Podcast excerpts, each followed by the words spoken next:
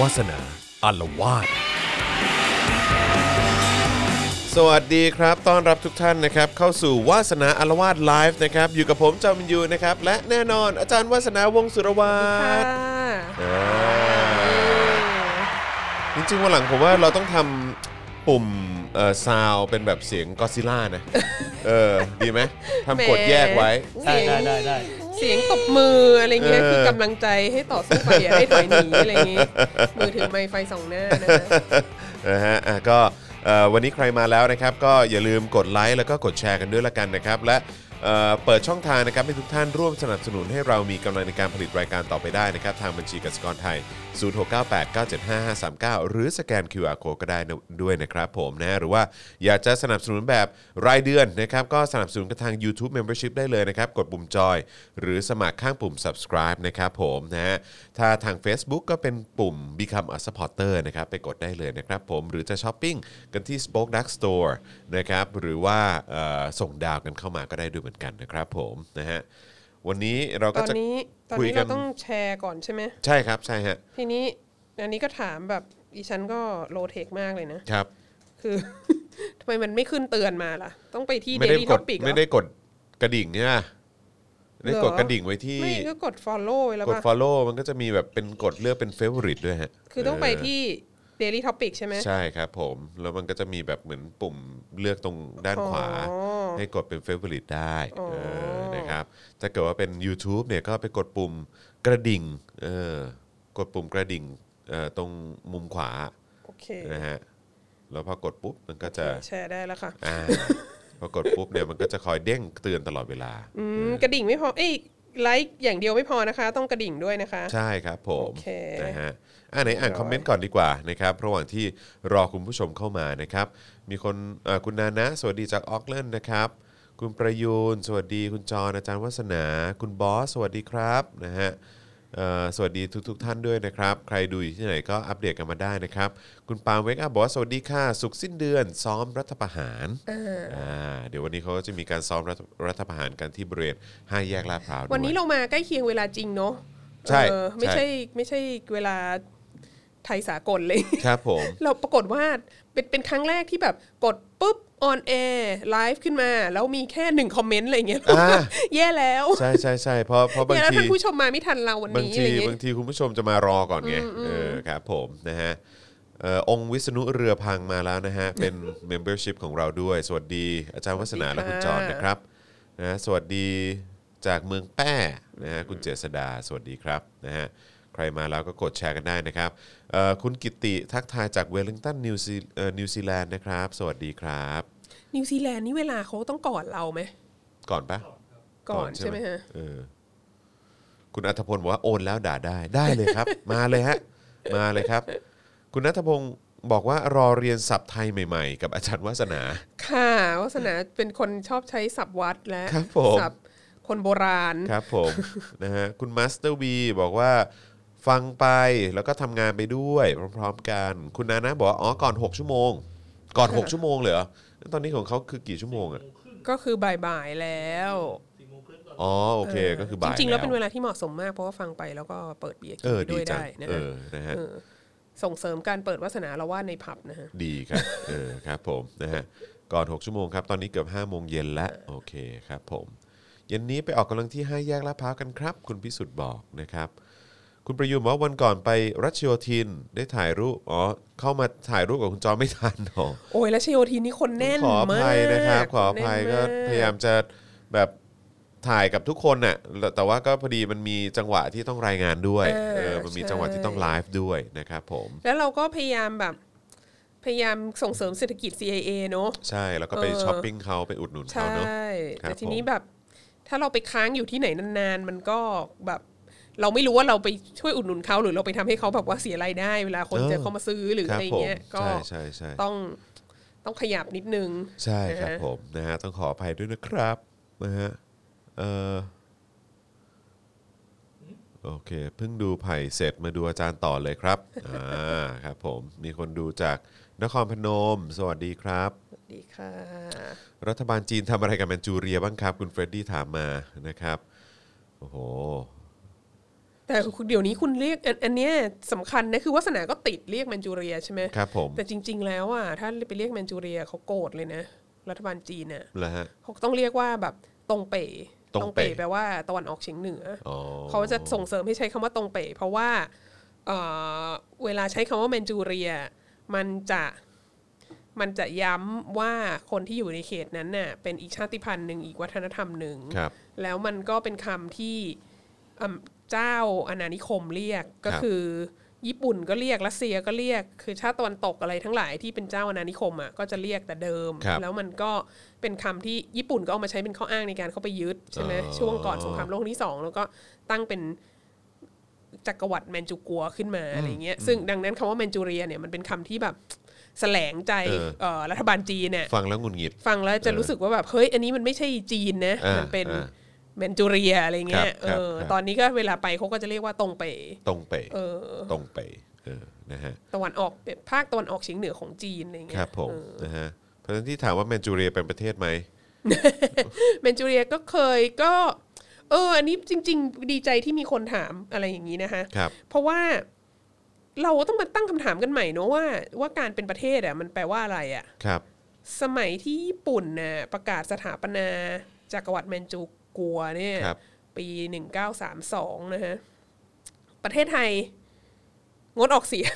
งดออกเสีย เอง อ ประเทศไทยงดออกเสียง ครับ แต่ว่า ผม ก็ประเทศส่วนใหญ่ในสันนิบาตชาติก็ไม่ไม่ไม่ยอมรับนะฮะ ครับผม แต่ก็มีประเทศที่ยอมรับหลายสิบประเทศเหมือนกันแหละ เออ อันนี้ก็ อันนี้ก็น่าสงสัยว่า เออแล้วแล้วใช้หลักเกณฑ์อะไรในการแบบไม่ยอมรับว่าเขาเป็นประเทศอะไรเงี้ยเออในขณะที่เขาก็มีรัฐบาลของเขาแล้วก็มีจักรพรรดิของเขา ซึ่งก็ ครับ เป็นจักรพรรดิองค์สุดท้ายของราชวงศ์ชิงเนาะก็เป็นคนแมนจู ครับ เออแล้วก็แล้วก็ตั้งอยู่ในดินแดนที่แบบว่ามีวัฒนธรรมแมนจู เป็นชาติพันธุ์แมนจูอะไรเงี้ยแล้วก็คำถามต่อมาก็คือว่า ถ้าเขาเคยเป็นประเทศอยู่อยู่สิบตั้งแต่หนึ่งเก้าสามสองถึงหนึ่งเก้าสี่ห้าสิบกว่าปีเนอะ ครั สิ บ บสามปีเนอะ ครับ เออนับว่าเขาเป็นประเทศไหม คืออถ้าถ้าเขาเลิกเป็นประเทศไปแล้วอะไรเงี้ ครั ย บครับ เอออ เราจะบอกไหมว่าเออแมนจูเรียก็เคยเป็นประเทศอะไรเงี้ย มีคนบอกว่า อ้าว ถ้าเกิดว่าจีนเขาแสลงใจเนี่ย งั้นเราก็ต้องเรียกแมนจูเรียสิครับ ก็ แล้วแต่ว่า คุณมีอารมณ์อยากจะต่อยตีกับใครบ้างหรือเป ครั ล่า บผม อะไรอย่าง นะฮะ นี้ค่ะ น่ารักจริงๆ น่ารักจริงๆ เออ นะฮะ คุณมิกซ์นะฮะก็ติดตามจากฮอกไกโดนะครับ ขอบคุณมากนะครับ เอ่อ คุณพิสุทธิ์ก็ถามว่า อ้าว แล้วอย่างนี้ไทไทกัวนี่เป็นประเทศ เป็ ไห น ม ป ล่ะ ระ ค เท รับ ศไหมเออแหม เออครับ ไม่ ผม แต่แต่เรื่องที่จะจะมาซับซ้อนกับประเทศเราก็อาจจะเป็นก็อาจจะต้องถามประวัติศาสตร์ในอดีตอย่างเงี้ย ครับ อย่างแบบอย่างเชียงใหม่ล้านนาเงี้ยเขาก็เขาก็เคยเป็นประเทศเนอะ อ่า ครับผม เออ หรือแบบปัตตานีอะไรเงี้ย ครับ แล้วเราจะแล้วเราจะว่ายังไงเขาก็เคยเป็นประเทศอะแล้วเราแล้วเขามาแล้วเขามารวมอยู่กับเราได้ยังไง ครับ แล้ว ครับ ทำไมแล้วทำไมเขาจะต้องรวมอยู่กับเราและอะไรเงี้ยก็ก็ก็ก็น่าสนใจที่จะถามเนอะคือ ครับ คือแบบว่า ถ้าเราให้ความสำคัญกับพระนเรศวรมหาราชเยอะมากอะไรเงี้ย ครับครับ เออแล้วเราก็ยังโกรธพม่ามาจนถึงทุกวันนี้ที่แบบว่าเผากรุงศรีอยุธยาอะไรเงี้ยแล้ว ประเด็นเหล่านี้ แล้วยังไงอะแล้วแบบแล้วเราไม่ทำประวัติศาสตร์แบบปัตตานีรายาอะไรอย่างงี้บ้างเหรอเราไม่ทำประวัติศาสตร์ คือคือที่ที่มชเขาทำประวัติศาสตร์ล้านนาของเขาใช่ไหมแต่ ครับ คือหมายถึงว่าทำไมเราไม่ทำไมเราไม่ให้ความสำคัญกับประวัติศาสตร์เหล่านั้นบ้างว่าใครคนอื่นเขาเคยเป็นประเทศยังไงอะไรอย่าง ครั เงี้ บ ย ผม ค่ะ ครับผมประเด็นนี้น่าสนใจมากนะฮะ น่าสนใจมากนะครับผมนะฮะขอบคุณนะครับมีคนบอกว่าสนับสนุนครับนะฮะมีคนบอกว่าวันก่อนไม่ได้โอนมาโอนวันนี้นะฮะขอบคุณมากเลยนะครับขอบคุณจริง ๆ เลยนะครับที่สนับสนุนเข้ามานะครับนะทำให้เรามีกำลังในการผลิตรายการต่อไปได้นะครับ ก็ใครสนใจนะครับสนับสนุนเข้ามาทางบัญชีกสิกรไทยนะครับ0698 975 539 หรือสแกน QR code ก็ได้นะครับ มีคนบอกว่าก่อนก่อนเข้าเนื้อหาเนี่ยพอจะแตะประเด็นที่เอ่อโจชัวหว่องเขาโดน อ๋อ จากวันก่อนได้ไหม เอันเนี้ย depressing มากเลยนะฮะเอ่อโจโชวองกับเพื่อนอีกสองคอีนกสองคน มี ก็ แอ รวม ค เป็ เน น ส สาม โจ คน นะ ใช่ ฮะ ไหมฮะ แล้วก็อีกคนนึงจำชื่อไม่ได้นะครับ ฮะก็โดนจับไปนะฮะเพราะว่าอันเนี้ยเป็นข้อหาที่ที่ฟ้องไว้ที่ที่มีที่เหตุเกิดตั้งแต่ปีที่แล้ว ที่ไปล้อมสถานีตำรวจปะหรืออะไรสักอย่าง จำไม่ได้ว่าคือปีที่แล้วมันประท้วงหลายงานมาก ครั อะ บ แต่ประเด็นก็คือว่าข้อกล่าวหามันคือเอ่อ เหมือนนำการชุมนุมโดยผิดกฎหมายอะ ครับ เหมือนถ้าเทียบกับของบ้านเราก็อาจจะคล้ายๆแบบละเมิดพรกฉุกเฉินอะไรเงี้ย ครับ เออ ก็คืออก็คือเป็นผู้นำการชุมนุมโดยผิดกฎหมายอะคือเขาห้ามชุมนุมแล้วไปชุมนุมอะไรเงี้ยไม่ไม่ได้ขออนุญาตอย่างถูกต้องหรืออะไรก็ตาม ซึ่งเออเรารู้ว่าโจโชวองกับแอกเนสโจเนี่ยก็คือ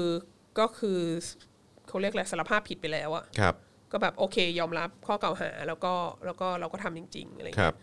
ทีนี้ก็ก็เลยจับไปใช่ไหม ทีนี้คือเราต้องบอกว่า การที่สารภาพผิดเนี่ยก็คงจะเป็นเทคนิคที่รู้สึกว่ายังไงก็ไม่ไม่มีโอกาสที่จะต่อสู้คดีนี้ชนะอยู่แล้ว ก็รับไปเลยดีกว่า ก็รับไปเผื่อว่าจะก็อาจจะคล้ายๆ กับของบ้านเราที่โดนบาง บางข้อหาแล้วก็จะมีจะมีอยู่ช่วงหนึ่งที่เขาแนะนำให้รีบรับผิดไปเลย แล้วก็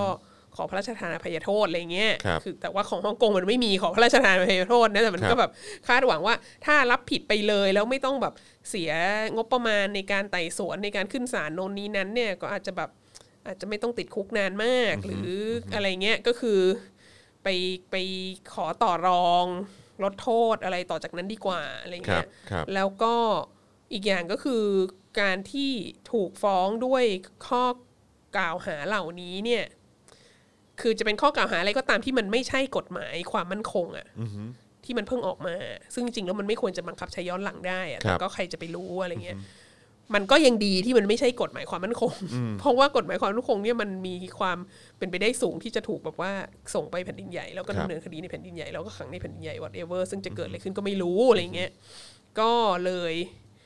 ทั้งก็ก็แอกเนสโจกับโจโชวองก็ก็สารภาพทีนี้ก็ถูกขังรอการดำเนินคดีอะไรเงี้ยทีนี้ข่าวที่ ข่าวที่ออกมาล่าสุดที่รู้สึกว่าสะเทือนใจมากก็คือโจโชวองเนี่ยโดนขังเดี่ยว แล้วก็เปิดไฟ 24 ชั่วโมง ซึ่งอันเนี้ยมันก็เข้าขั้นละเมิดสิทธิมนุษยชนนะ ครับ แล้วก็ อัน ไป นี้คือในฮ่องกงเนอะ ใช่ในฮ่องกง แล้วก็ไปถามเหมือนถามรัชทันของฮ่องกงอะเขาเรียกอะไรก็ไม่รู้อะถามว่าทำไมทำอย่างนี้อะไรเงี้ยเขาก็บอกว่าเอ็กซเรย์คือกระบวนการเอาผู้ต้องขังเข้าไปสู่ระบบระบบเนี่ยมันต้องเอ็กซเรย์แล้วภาพเอ็กซเรย์ช่องท้องของโจโชวองอะมันมีเงาอะไรบางอย่างอยู่ในช่องท้องช่องท้องอะ ซึ่งมันเป็นเงาอะนึกออกไหมคือมันอาจจะเกิดจากความผิดพลาดในการเอ็กซเรย์ก็ได้หรือมันอาจคือจริง ๆ แล้วมันควรจะต้องแบบถ้าเอ็กซเรย์เราไม่เห็น ก็เอ็กซเรย์ใหม่ไหมหรือว่าไปทำอะไรอย่างอื่นให้มันเห็นไหมแล้วถ้ามันเป็นเงา คือมันเป็นเงาที่ไม่รู้มันคืออะไรอะ่ะ เออ แล้วก็ดังนั้นน่ะก็เลยต้องสงสัยว่าลักลอบเอายาเสพติดเข้ามาหรือเปล่า แล้วก็เลยแก้ไขยังไงคะ ซึ่งแบบนึกออกไหมคือถ้าเผื่อว่าลักลอบเอายาเสพติดเข้ามา มันน่าจะเห็นมากกว่าเงาไหมหรือมัน ใช่ น่า หรื จะ อ มี ว่า วิ ถ้า ธีการ มีข้ จั อ ด สง การ สัย อะไร ก็ มากกว่านั้น ก็ อะไรเงี้ย ก็ก็ไม่เอ็กซเรย์อีกรอบเพื่อความมั่นใจละเออหรืออะไรอ ส ย่าง แก งี้ นหรืออะไรที่เทคโนโลยีห้าร้อย อือฮะ อย่างเนี่ย ก็บอกว่าเราก็เลยต้องแบบ เราก็เลยต้องรอดูอุจจาระของเขาว่าจะมีอะไรออกมาไหมอะไรเงี้ยแล้วก็ต้องดำเนินการแบบถ้าเผื่อว่าจะใช้เทคนิคหรือใช้อะไรอย่างอื่น ที่จะตรวจให้ชัดเจนกว่านี้ก็คงต้องใช้เวลาสองสามวัน ในระหว่างนี้ก็ต้องแบบกันเขาแบบออกมาจาก population ของคนอื่น ๆ ที่อยู่ในคุกอะ่ะเออแล้วก็ ส่องไฟตลอดเวลา ต้องใช่เปิดไฟตลอด 24 ชั่วโมง เพราะว่าเราไม่รู้ว่าเขาจะทำอะไรบ้าง ในระหว่างที่อยู่ในห้องขังนั้นอะไรเงี้ยซึ่งมันก็เป็นห้องขังเดียว แล้วมันก็ไม่มีอุปกรณ์อะไรอยู่ในนั้นจะขังเขาแบบ 24 ชั่วโมงยังไงอะไรเงี้ยก็ก็โหดมากอะ่ะสำหรับเด็กอายุ 20 กว่าเนอะ20 ต้นๆ แล้วก็เขาก็บอกว่าตอนนี้เวลานอนก็คือต้องเอาหน้ากากอนามัยสองชั้นสามชั้น แบบพยายาม ปิ ปิ ด ด ตา ตาอะไรเงี้ยเพราะว่านอนไม่หลับ ก็รู้สึกว่าแบบโอ้โหนี่คือ ความความตกต่ำของของฮ่องกงเนอะ มาถึงขั้นนี้เนอะ เออ แล้วก็แบบ อยู่บอกว่าเออฮ่องกงก็จะเป็นแบบ ศูนย์กลางฐานการทำธุรกิจอะไรต่อมีอะไรของโลกเป็น business hub เป็น financial hub ต่อไปอะ่ะ แต่ยูมีการบังคับดำเนินคดี บังคับใช้กฎหมายอย่างเงี้ย เออ แบบเนี้ยมันแบบโอ้โห คนเขาจะรู้สึก ไม่ไหว ยังง นะใครใครจะไปใครจะกล้าไปว่าฮ่องกงเนี่ยถ้าเผื่อว่าแบบ เข้าไปแล้วเกิดอาการเอ็กซเรย์แล้วเห็นเงาในช่องท้อง แล้วต้องแบบโดนขังเดี่ยวและ และและไม่ปิดไฟให้อะไรเงี้ย คือแม้ว่าเราคือถ้าถ้าสมมติว่าเราไม่ได้พูดเรื่องจีนหรือว่าเรื่องเอมแบบฮ่องกงหรือว่าการชุมนุมของฮ่องกงหรืออะไรก็ตามที่มีความสุ่มเสี่ยงว่าเราอาจจะอยู่แบบเขาเรียกอะไรนะอยู่อยู่ภายใต้การอาจจะถูกดำเนินคดีตามแบบไอ้กฎหมายหรือไอ้ไอ้กฎหมายความมั่นคงอันใหม่ของจีนเนี่ยคือถึงถึงเราถึงเราจะไม่มีความเสี่ยงนะ สมมุติว่าเราไม่มีความเสี่ยงอะก็ไม่อยากไปนะคือถ้าเกิดสถานการณ์ประเทศมันเป็นอย่างเงี้ย ก็ไม่อยากไปอ่ะ คือมันเป็นความรู้ คื สึ อก คือ ห ถ้า ยุ่ ถ้ายส ไหถามนการ ว่า ณ์ฮ่องกงเป็นอย่างเงี้ยก็ไม่อยาก ว่า ไป ไป อะ แบบพาลูกไปเล่นฮ่องกงดิสนีย์แลนด์อยู่แต่ณเวลานี้มีคนโดนทรมานอยู่ในคุกเท่าไหร่ก็ไม่รู้ว่ามันจะเป็นความรู้สึกหยืยๆอ่ะ คือแบบใครมันจะอยากไปวะ เออ คือแบบว่าประเทศแบบเหมือนพื้นที่ที่มันมีการบังคับใช้กฎหมายแบบนั้นน่ะเอออแล้วก็บรรยากาศมันเป็นอย่างนั้นใครเขาจะอยากไปวะ เหมือนยุคหนึ่ง มันเปลี่ย ที่ นไป แบบ แล้วอะ ยุค เออ หนึ่งที่ที่พม่ายังไม่เปิดประเทศอ่ะ ครับ คือหมายถึงว่าเปิดให้นักท่องเที่ยวไปเที่ยวได้ แต่ว่ายังไม่ยังไม่คือพม่าก็ยังไม่ดีมอคไทยส่งนะตอนเนี้ยแต่ ครั พ บ ม่าอย่างน้อยเขาก็มีการเลือกตั้งประมาณหนึ่งแล้วใช่ไหมเออแต่ว่าก่อนหน้านั้นน่ะมันก็จะมีช่วงทศวรรษแบบพันเก้าร้อยเก้าสิบอะไรเงี้ย ครับ มันก็จะมี move ของคนที่บอกว่าแบบ ไม่ควรไปเที่ยวพม่า เออ เพราะว่าเวลาไปเที่ยวนอกจากมันจะแพงมากแล้วเนี่ยก็เงินที่เข้าไปส่วนใหญ่ก็เข้าไปที่สนับสนุนรัฐบาลเผด็จการที่ละเมิดสิทธิมนุษยชน ครับ อะไรเงี้ย ครับ มันก็มีมันก็มี movement มีแคมเปญอะไรอย่างนี้นะว่าแบบ เอ้ย ถ้ารัฐบาลแบบ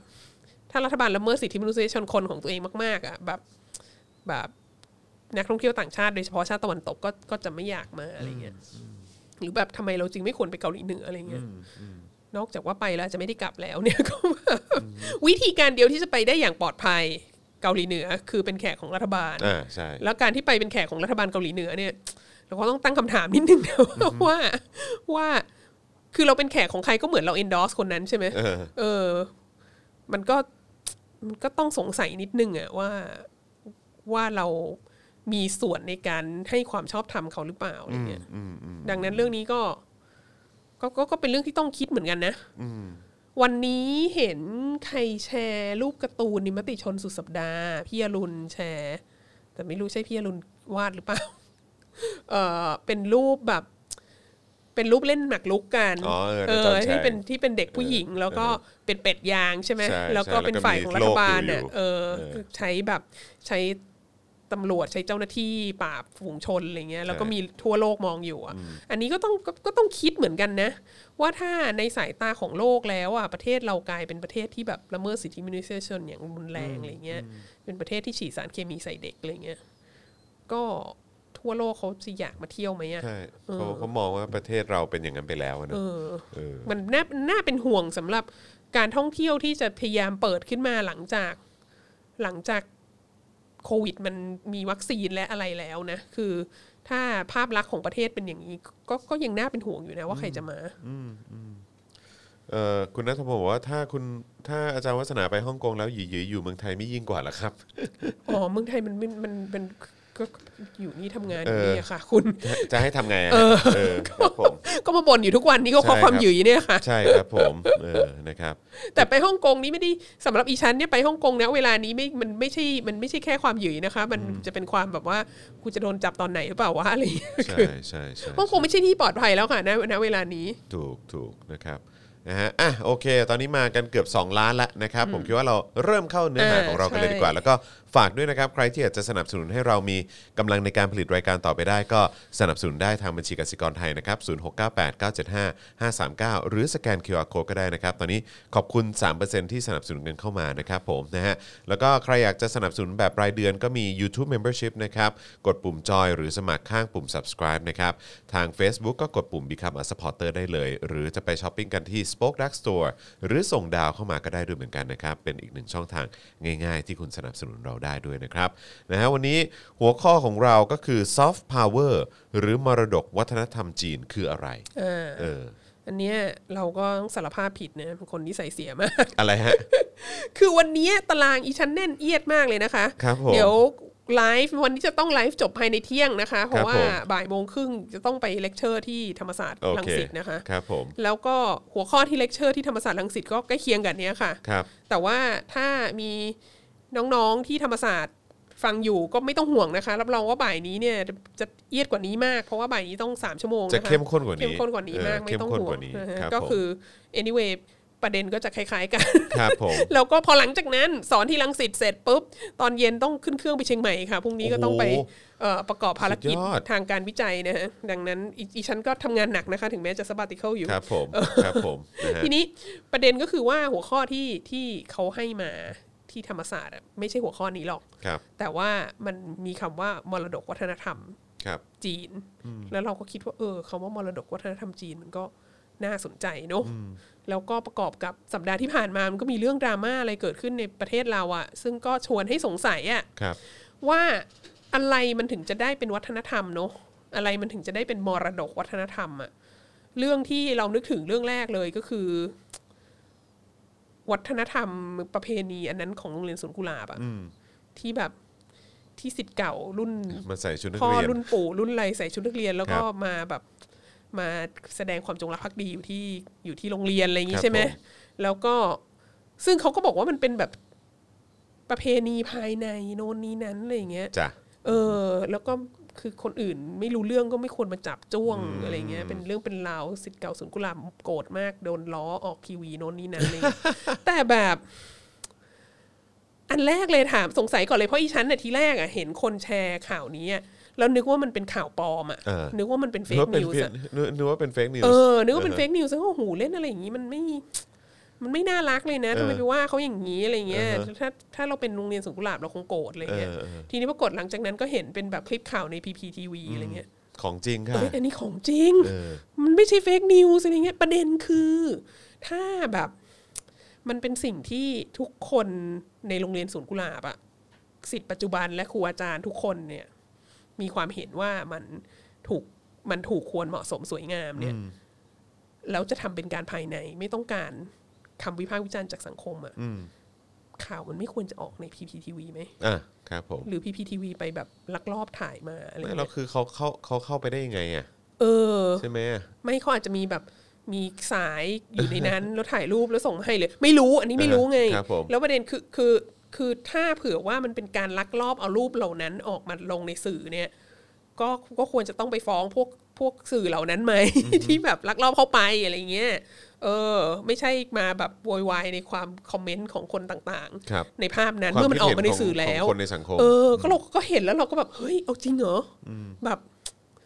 มันไม่ใช่มั้ง อายุขนาดนี้แล้ว ใส่ชุดนักเรียนมันไม่ใช่มั้ง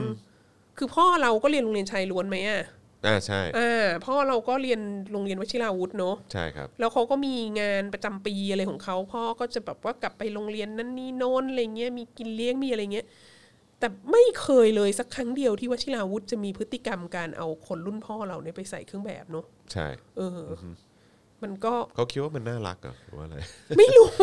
ไม่รู้ว่าเขายินยังไง เออ แล้วแบบโรงเรียนอื่นเขาก็ไม่เห็นทำเลย ก็มีแต่สวนกุหลาบทำอะไรเงี้ยเออทีนี้ anyway ประเด็นที่มันเกี่ยวเนื่องกับของเราก็คือว่า เขาบอกว่านี่มันเป็นประเพณีของเขา มันเป็นวัฒนธรรมของเขาอะไรเงี้ยของกลุ่มชนใช่ไหมก็โอเค ก็มีสิทธิ์ทำก็ไม่ผิดกฎหมายหรอก ครับ แต่ก็คือว่าแบบจริง ๆ แล้วหนึ่งไอ้ประเพณีนี้เนี่ยก็เกิดขึ้นประมาณไม่เกินสิบปีที่ผ่านมา ครับ มันก็เป็นเรื่องใหม่ใช่ไหม ครับ สองก็คือมันมีอะไรอีกตั้งเยอะแยะที่เกิดอยู่ในโรงเรียนนี้อะแล้วทำไมมันไม่ได้รับการพูดถึงอะไรเงี้ยเออ อย่างเช่นสิทธิ์เก่า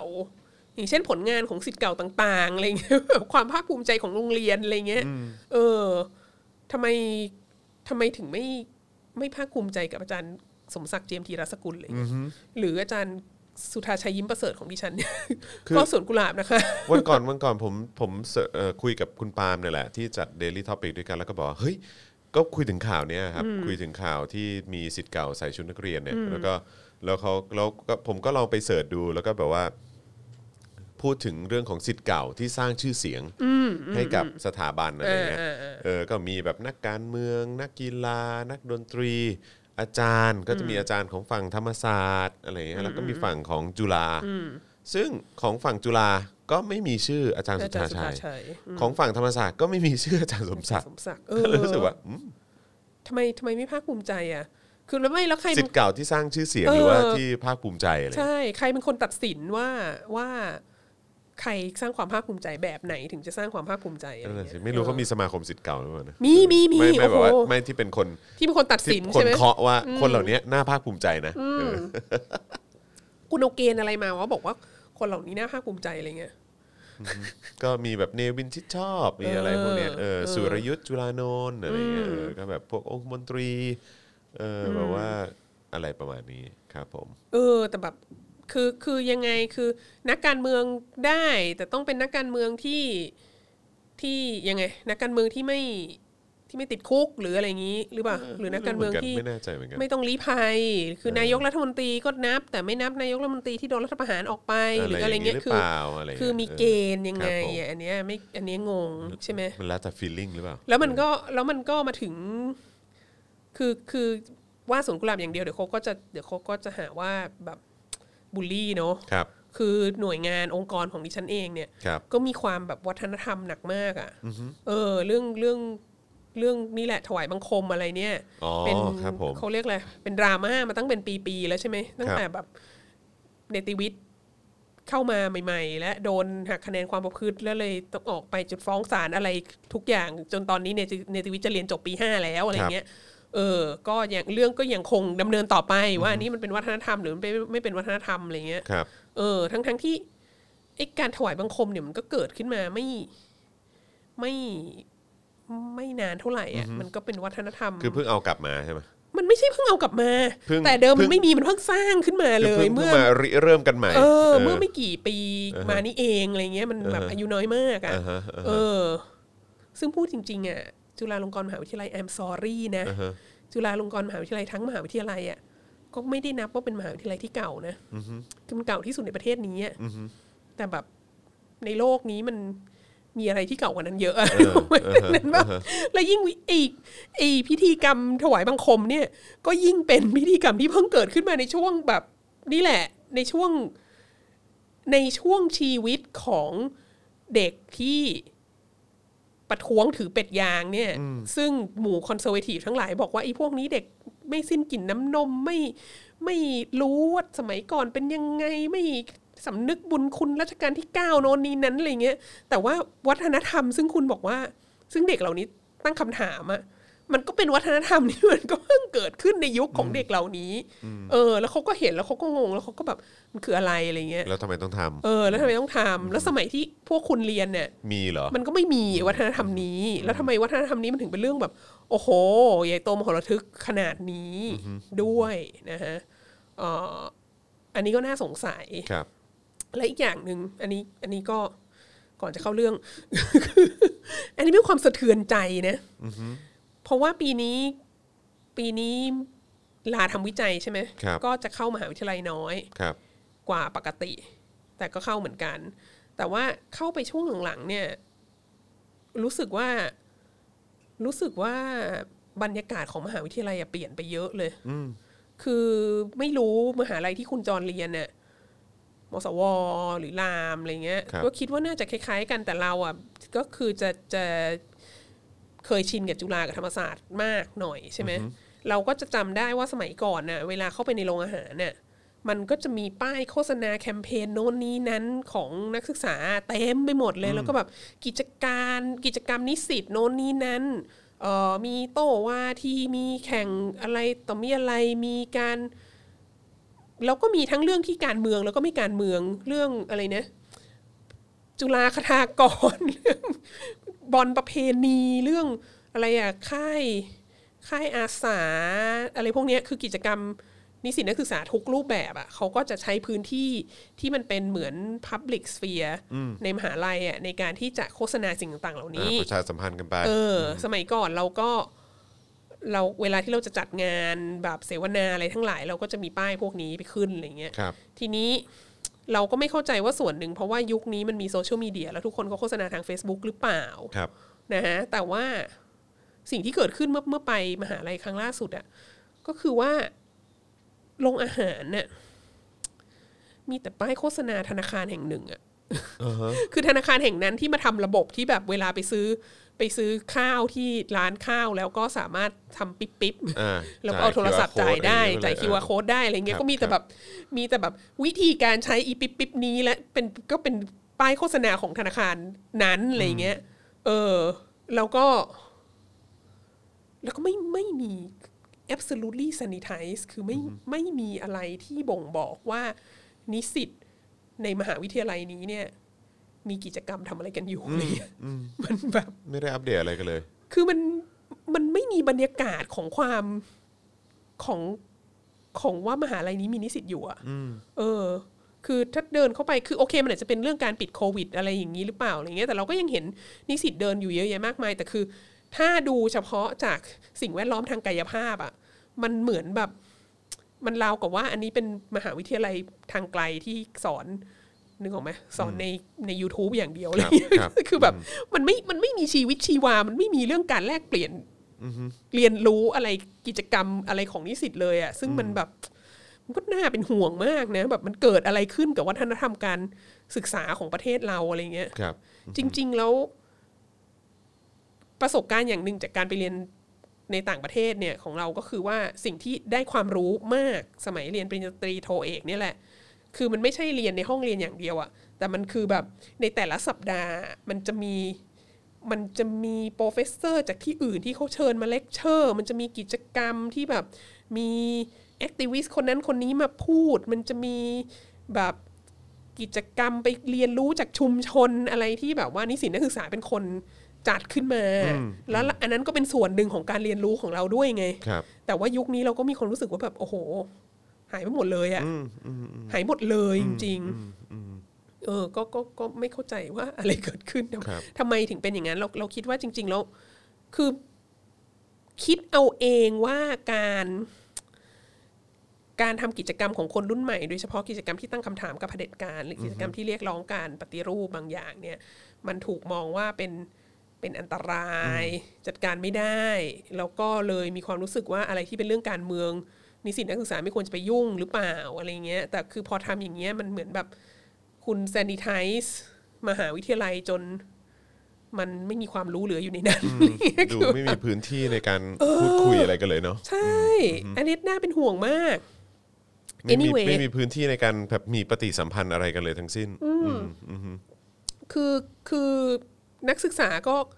คือถ้าเป็นอย่างเงี้ยนักศึกษาก็นั่งเรียนอยู่ที่บ้านก็ได้ไหมก็ ครับ ยิ่งไม่ไม่ไม่ต้องมาเรียนที่โรงเรียนเลยอะ่ะก็ก็เรียนออนไลน์ไปแล้วกัน แล้วถ้าเรียนออนไลน์อย่างเดียวอะ่ะคำถามก็คือว่าแล้วอย่างนี้มันต่างอะไรจากการแบบดู YouTube เลคเชอร์ของโปรเฟสเซอร์ที่นั้นที่นี้ ที่ต่างประเทศที่แบบว่าอาจจะมีคุณภาพ credentials อะไรดีกว่า อาจารย์ที่มหาวิทยาลัยที่ท่านสังกัดอยู่ด้วยซ้ำอะไรเงี้ยถ้าเผื่อว่ามันไม่มีแบบ ไม่มีกิจกรรมอะไรเกิดขึ้นโดยตรงที่มหาวิทยาลัยเลยอะไรเงี้ยค่ะอันนี้เวรนี่ออกนอกเรื่องไปไกลมาก เข้าใจเข้าใจ ไม่ไม่ไม่ไม่แต่ประเด็นก็คือว่ามันมีวัฒนธรรมขององค์กร วัฒนธรรมของของมหาวิทยาลัย วัฒนธรรมของชาติพันธุ์โน้นนี้นั้นน่ะแล้วแล้วคำถามก็คือว่า ใครเป็นคนตัดสินใจว่าอะไรจะเป็นวัฒนธรรมขององค์กรเราอะไรจะเป็นวัฒนธรรมของชาติเราอะไรจะเป็นวัฒนธรรมของโรงเรียนเราอะไรเงี้ยเอออซึ่งก็ก็ก็มาถึงเข้าเข้าเรื่องเลยก็ได้ค่ะ ครับอ่าฮะ ก็คือก็คือมันมีคำคำหนึ่งที่คนพูดถึงเยอะในช่วงสิบปีที่ผ่านมานี้ก็คือคำว่าซอฟต์พาวเวอร์ใช่ไหมเอออำนาจละมุน อืมอำนาจละมุน โอ้โห ซอฟต์พาวเวอร์ก็คือแบบเหมือนการสร้างอิทธิพลทางวัฒนธรรมของมหาอำนาจต่างๆเอ่อผ่านนี่แหละผ่านวัฒนธรรมรูปแบบต่างๆ ซึ่งเราก็คงได้ยินเยอะอย่างเช่นแบบเคป๊อปอะไรเงี้ยหรือซีรีส์เกาหลีอะไรเงี้ยก็เป็นก็เป็นซอฟต์พาวเวอร์ของเกาหลีใต้ใช่ไหม เคดราม่าอะไร อ่า ต่างๆก็ ห ว่ รืออย่าง ไป อเมริกาเนี่ยรู้จักกันดีเลยก็คือฮอลลีวูดฮอลลีวูดเนี่ยตั้งแต่ยุคสงครามเย็นเนี่ยคือแบบเป็นเขาเรียกอะไรเป็นนักรบ ทางอุดมการณ์ที่สำคัญมากของสหรัฐอเมริกานะคือเอาหนังฮอลลีวูดไปฉายเนี่ยแบบ โอ้โห คนก็เลิกเป็นคอมมิวนิสต์เลย อะไรเงี้ยเพราะว่า เพราะว่าชอบเอลวิส or whatever คืออคือเป็นเครื่องมือในการโน้มน้าวจิตใจทำให้ทำให้ประชาคมโลกเนี่ยชื่นชอบ ประเทศนั้นประเทศนี้ แล้วก็ที่เรารู้จักแล้วแล้วประเทศมหาอำนาจต่าง ๆ หลายประเทศเขาก็จะมีหน่วยงานทางซอฟต์พาวเวอร์นี้ใช่ไหม ครับ อย่างเราเรียนมัธยมสายศิลป์ฝรั่งเศสเงี้ยเราก็จะรู้ว่า เอ้ย ถ้ามีตังค์หน่อย ถ้าใส่ใจหน่อยก็ ไปเรียนพิเศษภาษาฝรั่งเศส กับเจ้าของภาษาที่ Alliance Française ก็คือสมาคมฝรั่งเศสใช่ไห ค ม รับ ซึ่งอันเนี้ยก็คือเป็นหน่วยงานซอฟต์พาวเวอร์ของฝรั่งเศสอะ ครับ แล้วก็ถ้าเรียนสิงเยอรมันก็ไปเรียนเยอรมันที่เกอเต้เกอเต้ก็เป็นหน่วยงาน Soft ซอฟต์พาวเวอ power ร์ของเยอรมันใช่ไหมแล้วเขาก็จะจัดจัดแบบว่า เทศกาลฉายหนังฝรั่งเศสฉายหนังเยอรมันอะไรทำโน้นทำนี้ให้ทุนไปซัมเมอร์ที่เยอรมันที่ฝรั่งเศส whatever อันนี้ไปแล้วก็อเมริกาก็มีอะไร อเมริกาก็มีมีหลายรูปแบบนะ สมัยก่อนฮิตฮิตเลยตอนเด็กๆเลยมันจะมี AUA อ๋อ AUA เออ AUA คือสมาคมนักเรียนเก่าสหรัฐอเมริกา ซึ่งก็ที่เรารู้หลักๆ ก็คือเขาก็สอนภาษาอังกฤษนั่นแหละ ก็ก็คนก็สามารถไปเรียนภาษาอังกฤษที่ AUA ได้อะไรเงี้ยเออก็เป็นเป็นซอฟต์พาวเวอร์ของเขา บางคนก็บอกว่าแม d โดนัล s ก็เป็นซอฟต์พาวเวอร์ของสหรัฐอเมริกาอะไรเงี้ยเออ แม็กว่าแม d โดนัลเป็นซอฟต์พาวเวอร์เหร เอ อ อ ก็คือก็เป็นเป็นสิ่งที่ทำให้แบบ เออ เด็กๆ ก็ชอบไปมีแฮปปี้มิลมีโน้นมีนี้ใช่ไหม ก็เลยมีความรู้สึกที่ดี ครับ ต่อสหรัฐอเมริกาต่อฟาสต์ฟู้ดอะไรเงี้ยก็ก็แล้วแต่จะว่ากันไปอะไรเงี้ยทีนี้ ในช่วงศตวรรษที่ 21 เนี่ย ก็มหาอำนาจใหม่ของโลกก็เกิดขึ้นใช่ไหม ก็คือสาธารณประชาชนจีน ครับ ก็มีความอยากซอฟต์พาวเวอร์บ้างใช่ไหม อืมฮึม อืมทีนี้แบบอุปกรณ์เขาเรียกอะไรองค์กรซอฟต์พาวเวอร์ที่ที่มีชื่อเสียงเป็นที่รู้จักมากที่สุดของสาธารณประชาชนจีนก็คือสถาบันขงจื่อใช่ไหม ครับผม เออซึ่งดิฉันก็มีความชื่นชอบและเป็นแฟนคลับ และพูดถึงบ่อยมากอะไรเงี้ยสถาบันขงจื่อเนี่ยสถาปนาขึ้นที่แรกที่เกาหลีใต้นะในปี 2004 อืม ดังนั้นตอนนี้ก็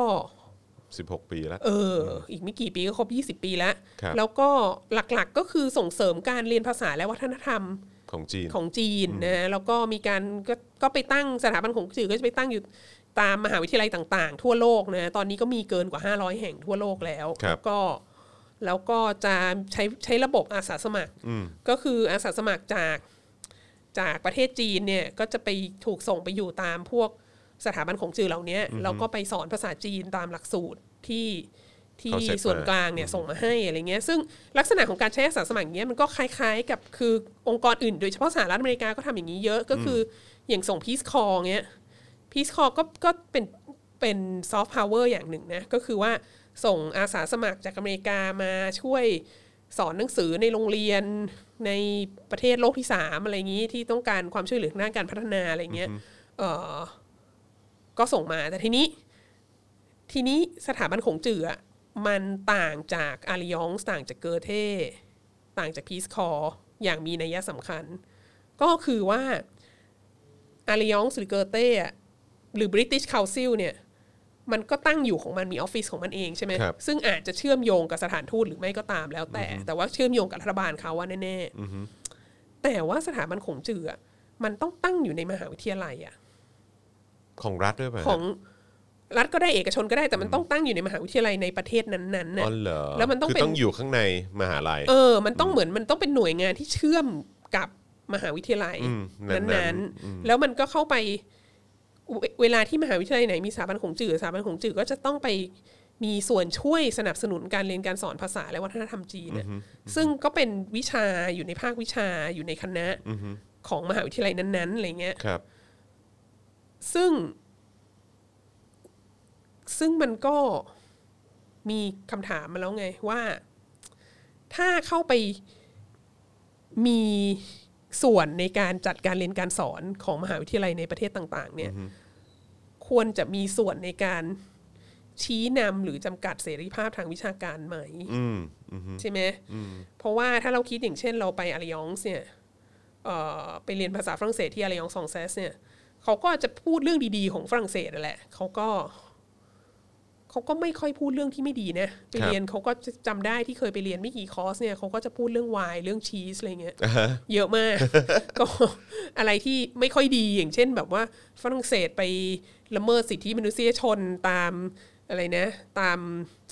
อาณานิคมในแอฟริกาในในเอเชียตะวันออกเฉียงใต้อะไรเงี้ย ก็ ก็ ไม่ ไม่ ค่อย ค่อย แตะ พูดเท่าไหร่ อืมครับ ฝรั่งเศสมาแบบใช้ เอ่อการทูตเรือปืนกับประเทศเรามายึดจันทบุรีตราดไปอะไรเงี้ยก็จะไม่ใช่ไม่ใช่สิ่งที่ไปเรียนที่อาริยองส์เขาจะบอกว่าแบบโอ้โหฝรั่งเศสทำนั้นทำนี้อะไรเงี้ยโดยมากที่เรียนเนี่ยมันก็จะเป็นเรื่องที่ดีเกี่ยวกับประเทศฝรั่งเศสใช่ไหมแล้วก็แล้วก็เกอเต้นี่ไม่รู้ไม่ไม่เคยเรียนภาษาเยอรมันอะไร ค เงี้ รั ย บ แต่ก็ก็คิดว่าเกอเต้ก็คงจะไม่ได้ ไม่ได้สอนเรื่องฮิตเลอร์อะไรอย่างนี้เยอะอะไรเงี้ย แต่ก็คือก็แต่แต่แต่เยอรมันเขาก็เขาก็ให้ความสนใจกับการ การไม่ทำให้เรื่องนี้เกิดขึ้นอีกนะไม่รู้เกอเต้ก็อาจจะแบบแบบนำเสนอเรื่องแบบโฮโลคอสต์หรือการจดจำโฮโลคอสต์อะไรอย่างนี้ก็ไม่รู้ แต่ว่าโดยมากแล้วไอ้พวกองค์กรพวกเนี้ย หรือบริ i ิชคา u ซิลอะไรเงี้ยก็จะไม่ได้พูดเรื่องการละเมิดสิทธิมนุษยชนของอังกฤษในอินเดียเรื่องอภัทไทยอะไรเรื่องการเหยียดสีผิวอะไรเงี้ยคือเขาก็จะไม่เอาเรื่องพวกนี้มาพูดหรอก ครับ แต่ประเด็นก็คือถ้าเราเรียนภาษาอังกฤษ เรียนภาษา ถ้าเราเรียนภาษาอังกฤษเรียนภาษาฝรั่งเศสอยู่ในโรงเรียนอะไรเงี้ยเราก็ ครูอาจารย์ก็สามารถที่จะเอาเรื่องพวกนี้มาสอนได้ใช่ไหมเอออแล้วก็ก็ก็ก็ไม่มีใครมาว่า ไม่มีใครมากีดกัน ไม่มีใครก็คือ ก็ก็คือก็มีเสรีภาพในการที่จะเรียนอะไร ครั เงี้ บ ย แล้วก็ องค์กรพวกนี้ไม่สามารถมาควบคุมว่าที่โรงเรียนตามโรงเรียนเนี่ยจะสอนอะไรเกี่ยวกับฝรั่งเศส จะสอนอะไรเกี่ยวกับอังกฤษ จะสอน ครับ อะไรเกี่ยวกับอเมริกาอะไรอย่างนี้ใช่ไหม ครับ แต่พอสถาบันของจืมเข้าไปอยู่ในมหาวิทยาลัยต่าง ๆ แล้วอะแล้วมันมีแนวทางปฏิบัติมาเลยว่ามันมีเรื่องบางเรื่องที่พูดไม่ได้ อืม ที่เด่นชัดที่สุดคือ three T's ค T รับ สามตัว ครับผม ห้ามพูดเรื่องเทียนอันเหมินห้ามพูดเรื่องทิเบต ห้ามพูดเรื่องไต้หวัน ครับผม เออ แต่ว่าตอนหลังนี่คิดว่าก็จะมีเพิ่มขึ้นที่ไม่ใช่ทีอย่างเช่นแบบห้ามพูดเรื่องอุยกูร์อะไรเงี้ย อ๋อ ครับ คือ ผม ห้ามพูดเรื่องฮ่องกงอะไรเงี้ยไม่รู้นะ แต่ว่าแต่ว่าที่ผ่านมาก่อนที่จะมีเรื่อ ชั ง ดเจนว่า 3 ที เอ นี้ อ มา สามทีเนี่ยคือเป็นเป็นบอกเลยว่าห้าม เทียนนั้นเหมือน ทิเบตไต้ทิหวัน เบตไต้หวัน อ่า โอเค แล้วก็คือในแง่ในแง่ที่ว่าแบบห้ามห้ามตั้งคำถามว่าไต้หวันเป็นประเทศหรือเปล่าอะไรเงี้ยห้ามบอกว่าแบบเอ้ยทิเบตนี่โดนละเมิดสิทธิมนุษยชนหรือเปล่าเอ้ยทำไมดาไลลามะไม่ได้อยู่ในประเทศจีนเอ้ยทำไมแบบลามะคนโน้นคนนี้โดนจับตัวไปอะไรเงี้ย ครับ เออเรื่องเรื่องเรื่องเรื่องพวกนี้ก็จะไม่ ไม่ ไม่ ถูกหยิบ พูด ยกขึ้น ถึง มา เออแล้วมันก็มีเคสมาแล้วว่า อาสาสมัครที่พูดถึงเรื่องพวกนี้ก็จะโดนเรียกกลับ หรือโดนทำโทษในลักษณะบางอย่าง ว้าว เออ ซึ่งมันก็เกิดคำถามว่า เออ มันมันคืออย่างแรกก็คือว่า อันนี้มันซอฟต์พาวเวอร์จริง ๆ หรือเปล่า อันนี้อันนี้มันเป็นซอฟต์พาวเวอร์ชนิดที่มันแบบว่าเข้าไปก้าวไก่ายกับการดำเนินการเรียนการสอนของที่ต่างๆ หรือเปล่าใช่ไหมเออแล้วก็กระแสต่อต้านโดยเฉพาะในโลกตะวันตกอะ่ะ เออ ก็เพิ่มขึ้นเรื่อยๆ แล้วก็เทรนด์ที่เกิดขึ้นมาเมื่อช่วง 5-6 ปีที่ผ่านมาเนี่ยก็คือมหาวิทยาลัยในโลกตะวันตกในสหรัฐอเมริกา ในยุโรป ในออสเตรเลียในแคนาดาหลายๆ ที่เนี่ยมีการยยกเลิกสัญญากับกับสถาบันของจือ อ๋อเหรอฮะ เลิกเลิกสถาบันของจือกันกันเยอะมาก เพราะว่ารู้สึกว่ามัน เอ๊ะ มัน เอ๊ะ แทรกมันแทรกแซงเสรีภาพในการศึกษาในพื้นที่เหล่านั้นอะคไรรับ เงี้ย ครับ ทีนี้ก็ก็มากซะจนปีเนี้ยมีการมีการปรับเปลี่ยนใหญ่มากในรัฐบาลจีน ก็คือสถาบันของจื่อเนี่ยมันจะมีสิ่งที่เรียกว่า Confucius Institute Headquarter โอ้โหรับ คือ ผม เขาเรียกอะไรนะสำนักงานใหญ่ของสถาบันของจือ ครับ ซึ่งเรียกชื่อเล่นลำลองภาษาจีนตัวย่อก็คือฮั่นปั้นเนี่ยฮั่นปั้นซึ่งก็แบบว่าเกี่ยวเป็นเรื่องเกี่ยวกับการเรียนภาษาจีนอะไรนี่แหละ ครับ เออแต่ว่าภาษาชื่อภาษาอังกฤษของของห้านปั้นเนี่ยซึ่งเป็นหน่วยงานที่ดูแลไอสถาบันคงจืดทั่วโลกเนี่ยเขาเรียกว่ามันเป็น Confucius Institute Headquarters คือสำนักงานใหญ่ของของเนี่ยขอ สถาบันคงจืด สถาบันคงจืดเนี่ยได้มีการเปลี่ยนชื่อ เหรอฮะ เปลี่ยนชื่อแล้วห้ามท่านปั้นเนี่ยจะไม่เรียกว่าเอ่อ Confucius Institute Head- Headquarter แล้วนะฮะเอ่อมันใช้คำว่า มันใช้คำว่าอะไรวะ เปลี่ยนชื่อใหม่เป็นแบบเหมือนแบบหน่วยงาน เดี๋ยวนะอีฉันนึกว่าจดมาแล้ว แต่ยังไม่ได้จดแป๊บหนึ่ง สถาบันคงจือ เปลี่ยนชื่อเป็นนี่ไง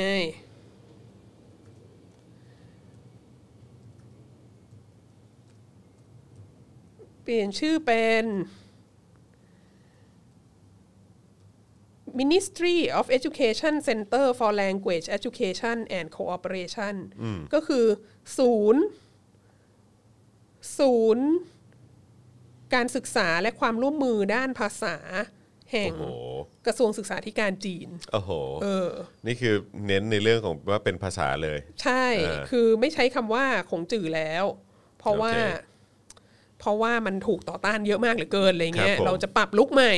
อันนี้จริง ปรับลูกใหม่ด้วยการเปลี่ยนชื่อ ใช่ จริง ๆ ข่าวข่าวเนี้ยออกมาตั้งแต่เดือนกรกฎาแล้วนะครับ ว่าว่าเราจะเราจะไม่ใช้คำว่าของจื่อหากินละคเพรั ราะ บ ว่าเพราะว่ามันโดนต่อต้านมากเหลือเกินอะไรเงี้ยแต่ทั้งนี้ทั้งนั้นไม่ได้แปลว่าสถาบันของจื่อทั่วโลกจะต้องเปลี่ยนชื่อนะคือบางที่อาจจะเปลี่ยนบางที่อาจจะไม่เปลี่ยนอะไรเงี้ยคืออย่างในประเทศไทยซึ่งแบบรักประเทศจีนมากเป็นมหามิตรอะไรเงี้ยและมีความสัมพันธ์ที่ดีมากกับสถาบันของจื่ออะไรเงี้ยก็ก็ก็คงใช้สถาบันของจื่อต่อไป แต่ในโลกตะวันตกเนี้ยก็อาจจะแบบเปลี่ยนชื่อนิดนึง เพื่อที่แบบเผื่อมหาลัยไหนที่มันยกเลิกมีสถาบันของจื่อแล้วมันจะได้รับเข้าไปใหม่หรือคุยกันได้ใหม่อะไรเงี้ยแล้วก็เน้นว่าเราแบบเน้นเฉพาะการสอนภาษาเท่านั้นเราไม่ไปยุ่งกับแบบประวัติศาสตร์การเมืองเราไม่ไปยุ่งกับวัฒนธรรมอะไรเงี้ยเออ ก็คือเหมือนกับแบบปรับให้มันพยายามปรับให้มันเป็นซอฟต์พาวเวอร์ที่ซอฟต์ขึ้นหรือเปล่า ครับครับ อันเนี้ยก็ไม่รู้เออนะฮะ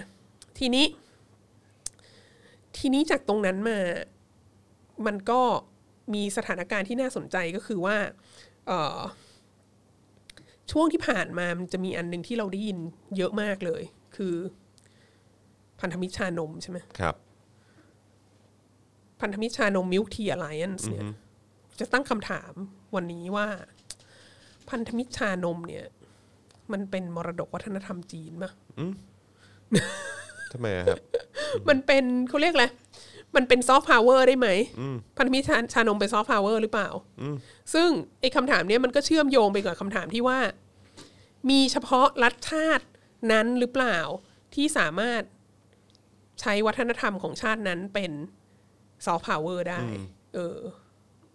คือคือมีเฉพาะรัฐบาลปักกิ่งหรือเปล่า ที่ใช้วัฒนธรรมจีนเป็นซอฟต์พาวเวอร์ได้ คนอื่นเนี่ยใช้วัฒนธรรมจีนเป็นซอฟต์พาวเวอร์ได้ไหม ซึ่งเราก็อาจจะเปรียบเทียบกันกับภาษาอังกฤษเนาะ ครับ ภาษาอังกฤษเป็นภาษาที่คนใช้ทั่วโลกเนาะ สมัยมันก็มาจากจักรวรรดิบริเตนใหญ่สมัยก่อนเป็นจักรวรรดิที่พระอาทิตย์ไม่ตกดินใช่ไหมมี ครับ มีอาณานิคมอยู่ทั่วโลกอะไรเงี้ย แต่ทีนี้พอหลังจากนั้นมันก็เกิดแบบประเทศใหญ่ ๆ ที่ใช้ภาษาอังกฤษ เยอะใช่ไหมแล้วก็มีอิทธิพลในเศรษฐกิจการเมืองโลกอะไรทั้งแคนาดา ทั้ง อเมริกา ทั้งออสออสเตรเลีย นิวซีแลนด์ ทั้งอินเดีย ทั้งมาเลเซียอะไรพวกเนี้ยสิงคโปร์อะไรพวกเนี้ยแบบเขาก็เขาก็ใช้ภาษาอังกฤษเหมือนกัน ครับ แล้วตอนหลังเราก็เห็นอย่างเช่น นอกจาก British Council แล้วอย่างที่บอกมี AUA อย่างเงี้ย ครับ มีแบบมีหน่วยงานของออสเตรเลียของอะไรทั้งหลายเขาก็ใช้ภาษาอังกฤษเหมือนกันเงี้ยแล้วก็ปรากฏการณ์ที่น่าสนใจก็คือในช่วงปีที่ผ่านมาเนี่ยเริ่มมีเรื่องของมหาวิทยาลัยใน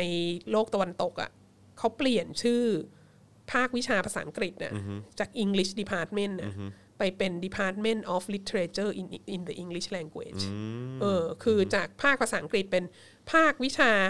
วรรณคดีภาษาอังกฤษ ไม่ใช่วรรณคดีอังกฤษนะวรรณคดีภาษาอังกฤษ เพราะว่าอะไรเพราะว่าวรรณคดีภาษาอังกฤษ งานเขียนภาษาอังกฤษที่มันมีความสำคัญในโลกเนี้ย ทุกวันเนี้ยมันไม่ได้มาจากประเทศอังกฤษอย่างเดียวไงมันก็มาจากประเทศอื่นด้วย ครับ สมัยก่อนช่วงหนึ่งธรรมศาสตร์ไม่รู้ตอนนี้ยังใช้อยู่หรือเปล่าที่เป็นแบบอะไรนะวรรณคดีอังกฤษและอเมริกาใช่ไหมอุตสาห์ขยายมาแล้วว่าวรรณคดีอังกฤษและอเมริกา แต่ว่ายุคเนี้ยมันมีมากกว่านั้นเยอะอะเพราะมันมีคนที่เขียนวรรณกรรมเป็นภาษาอังกฤษแล้วได้ ได้รางวัลโนเบลอะไรเงี้ย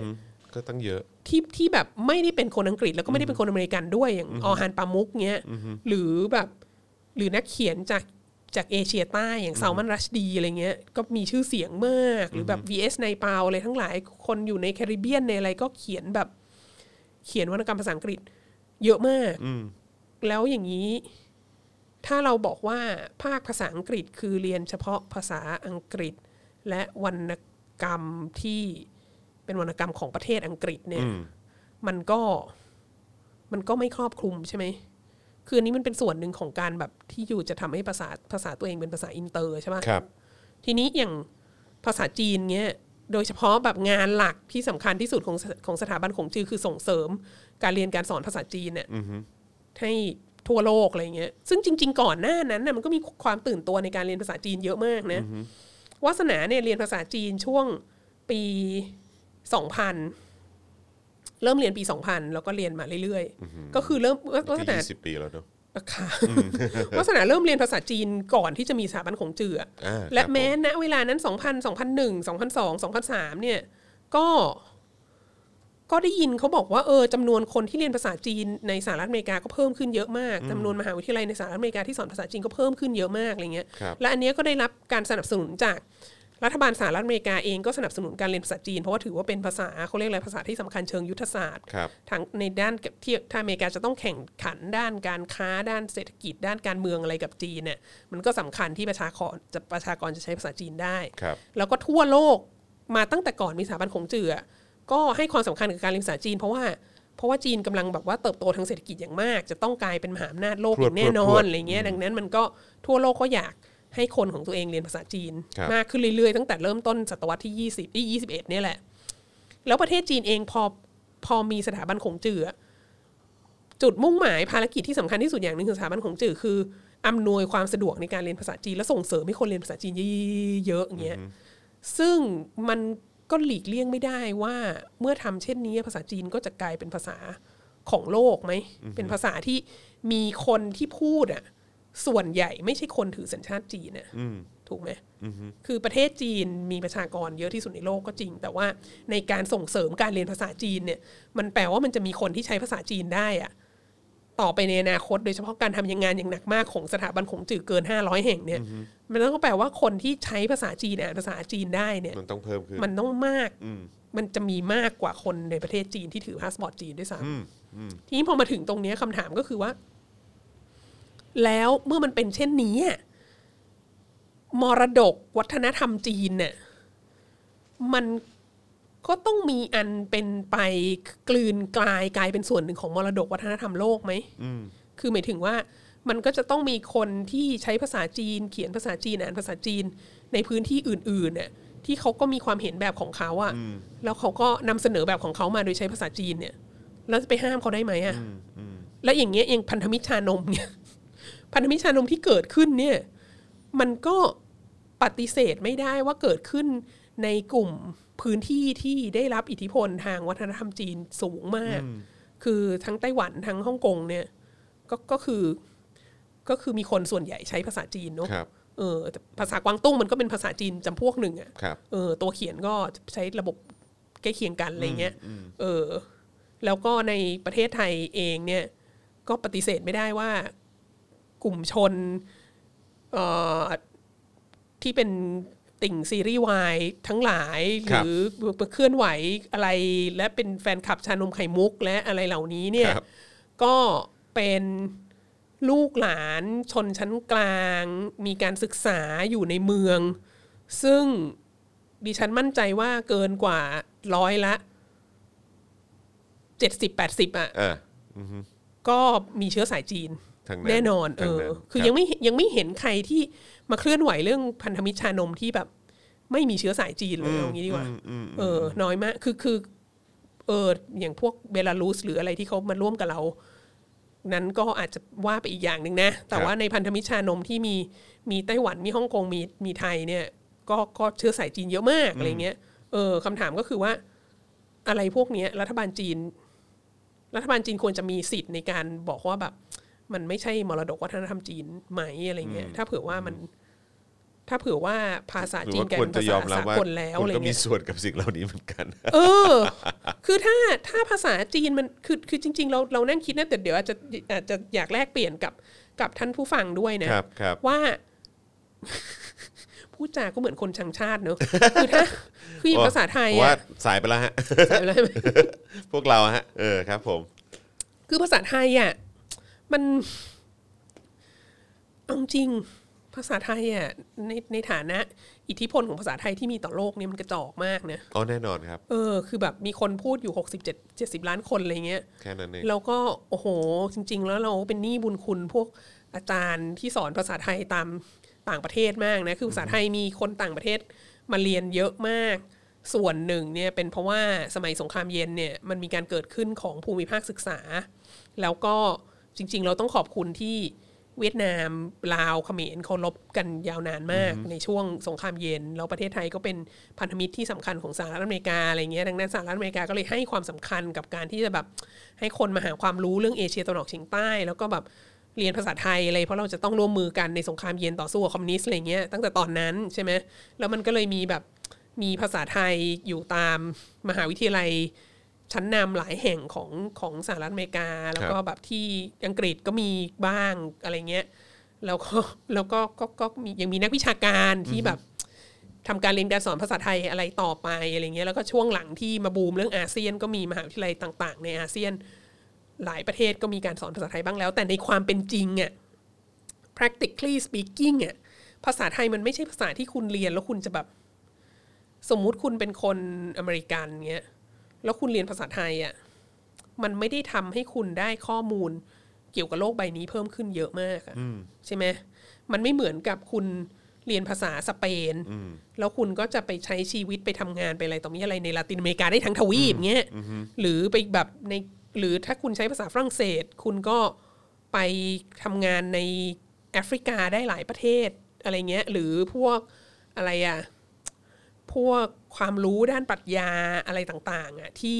ต้นฉบับมันเป็นภาษาฝรั่งเศส หรือภาษาเยอรมันอะไรเงี้ยก็คืออย่างตอนอย่างตอนที่เราเรียนปริญญาเอกอ่ะมหาลัยก็จะบังคับเลยว่าไม่ว่าคุณจะเรียนปริญญาเอกสาขาอะไรอ่ะคุณต้องสอบผ่านภาษาฝรั่งเศส หรือภาษาเยอรมัน อ๋อเหรอฮะ เออ โอ้ เพราะว่า มีอย่างงี้ด้วยเหรอ ใช่ เพราะว่า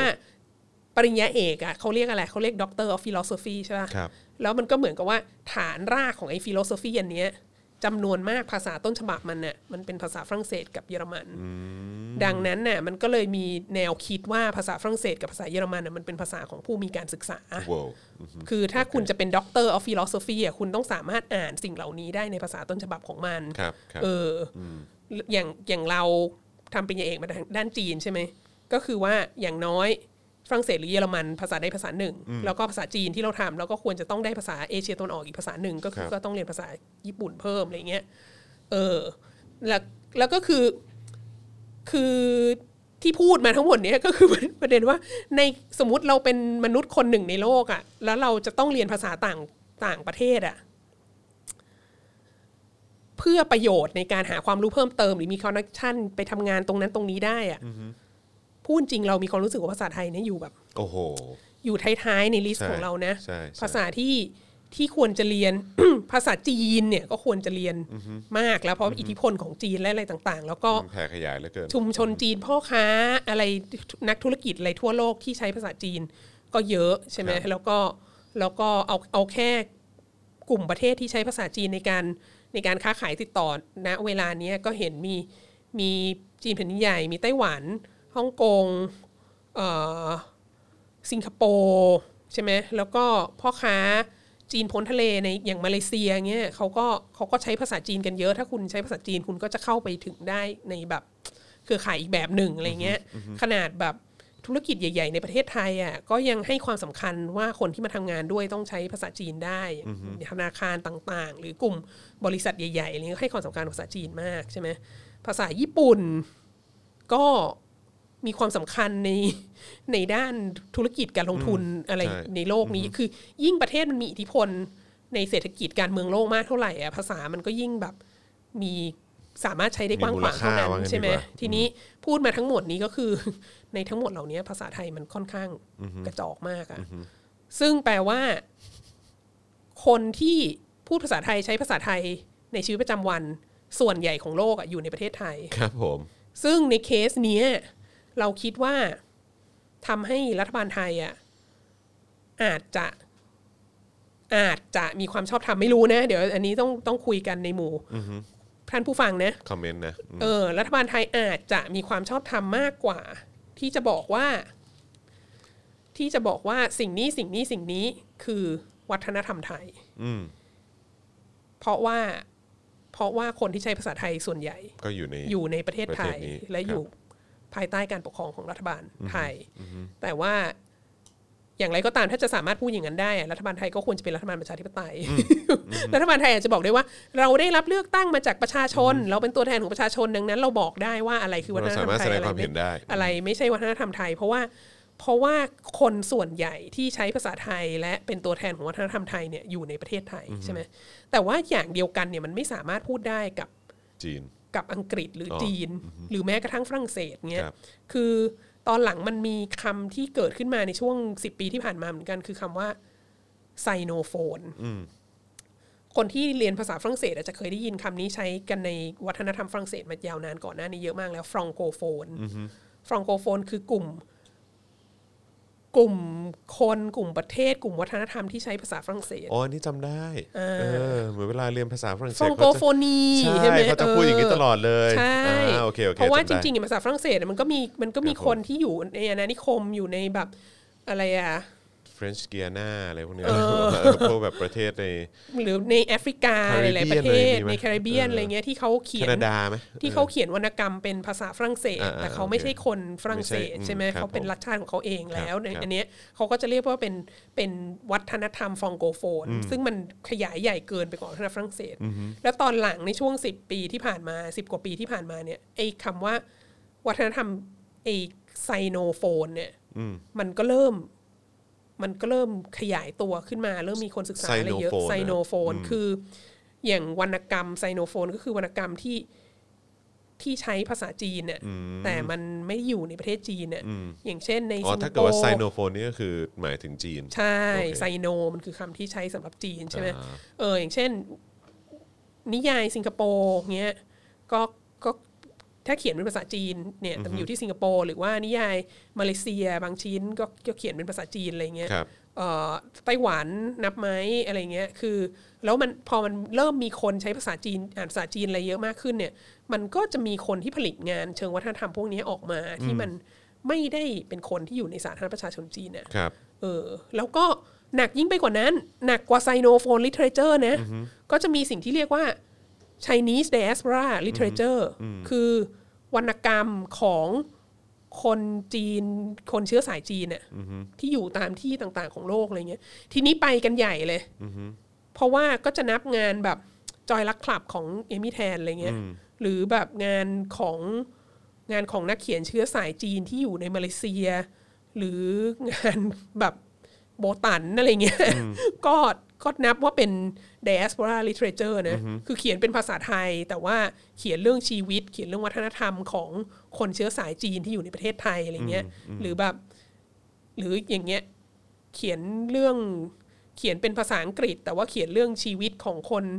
เชื้อสายจีนที่อยู่ในมาเลเซียอะไรเงี้ยมันก็ยิ่งไปกันใหญ่เลยก็คำถามก็คือว่าเอาแล้วสิ่งเหล่านี้อะสิ่งเหล่านี้มันยังมันเป็นวัฒนธรรมจีนอยู่ไหมอะแล้วแล้วแล้วรัฐบาลจีนควรจะมีสิทธิ์ในการบอกหรือเปล่าว่า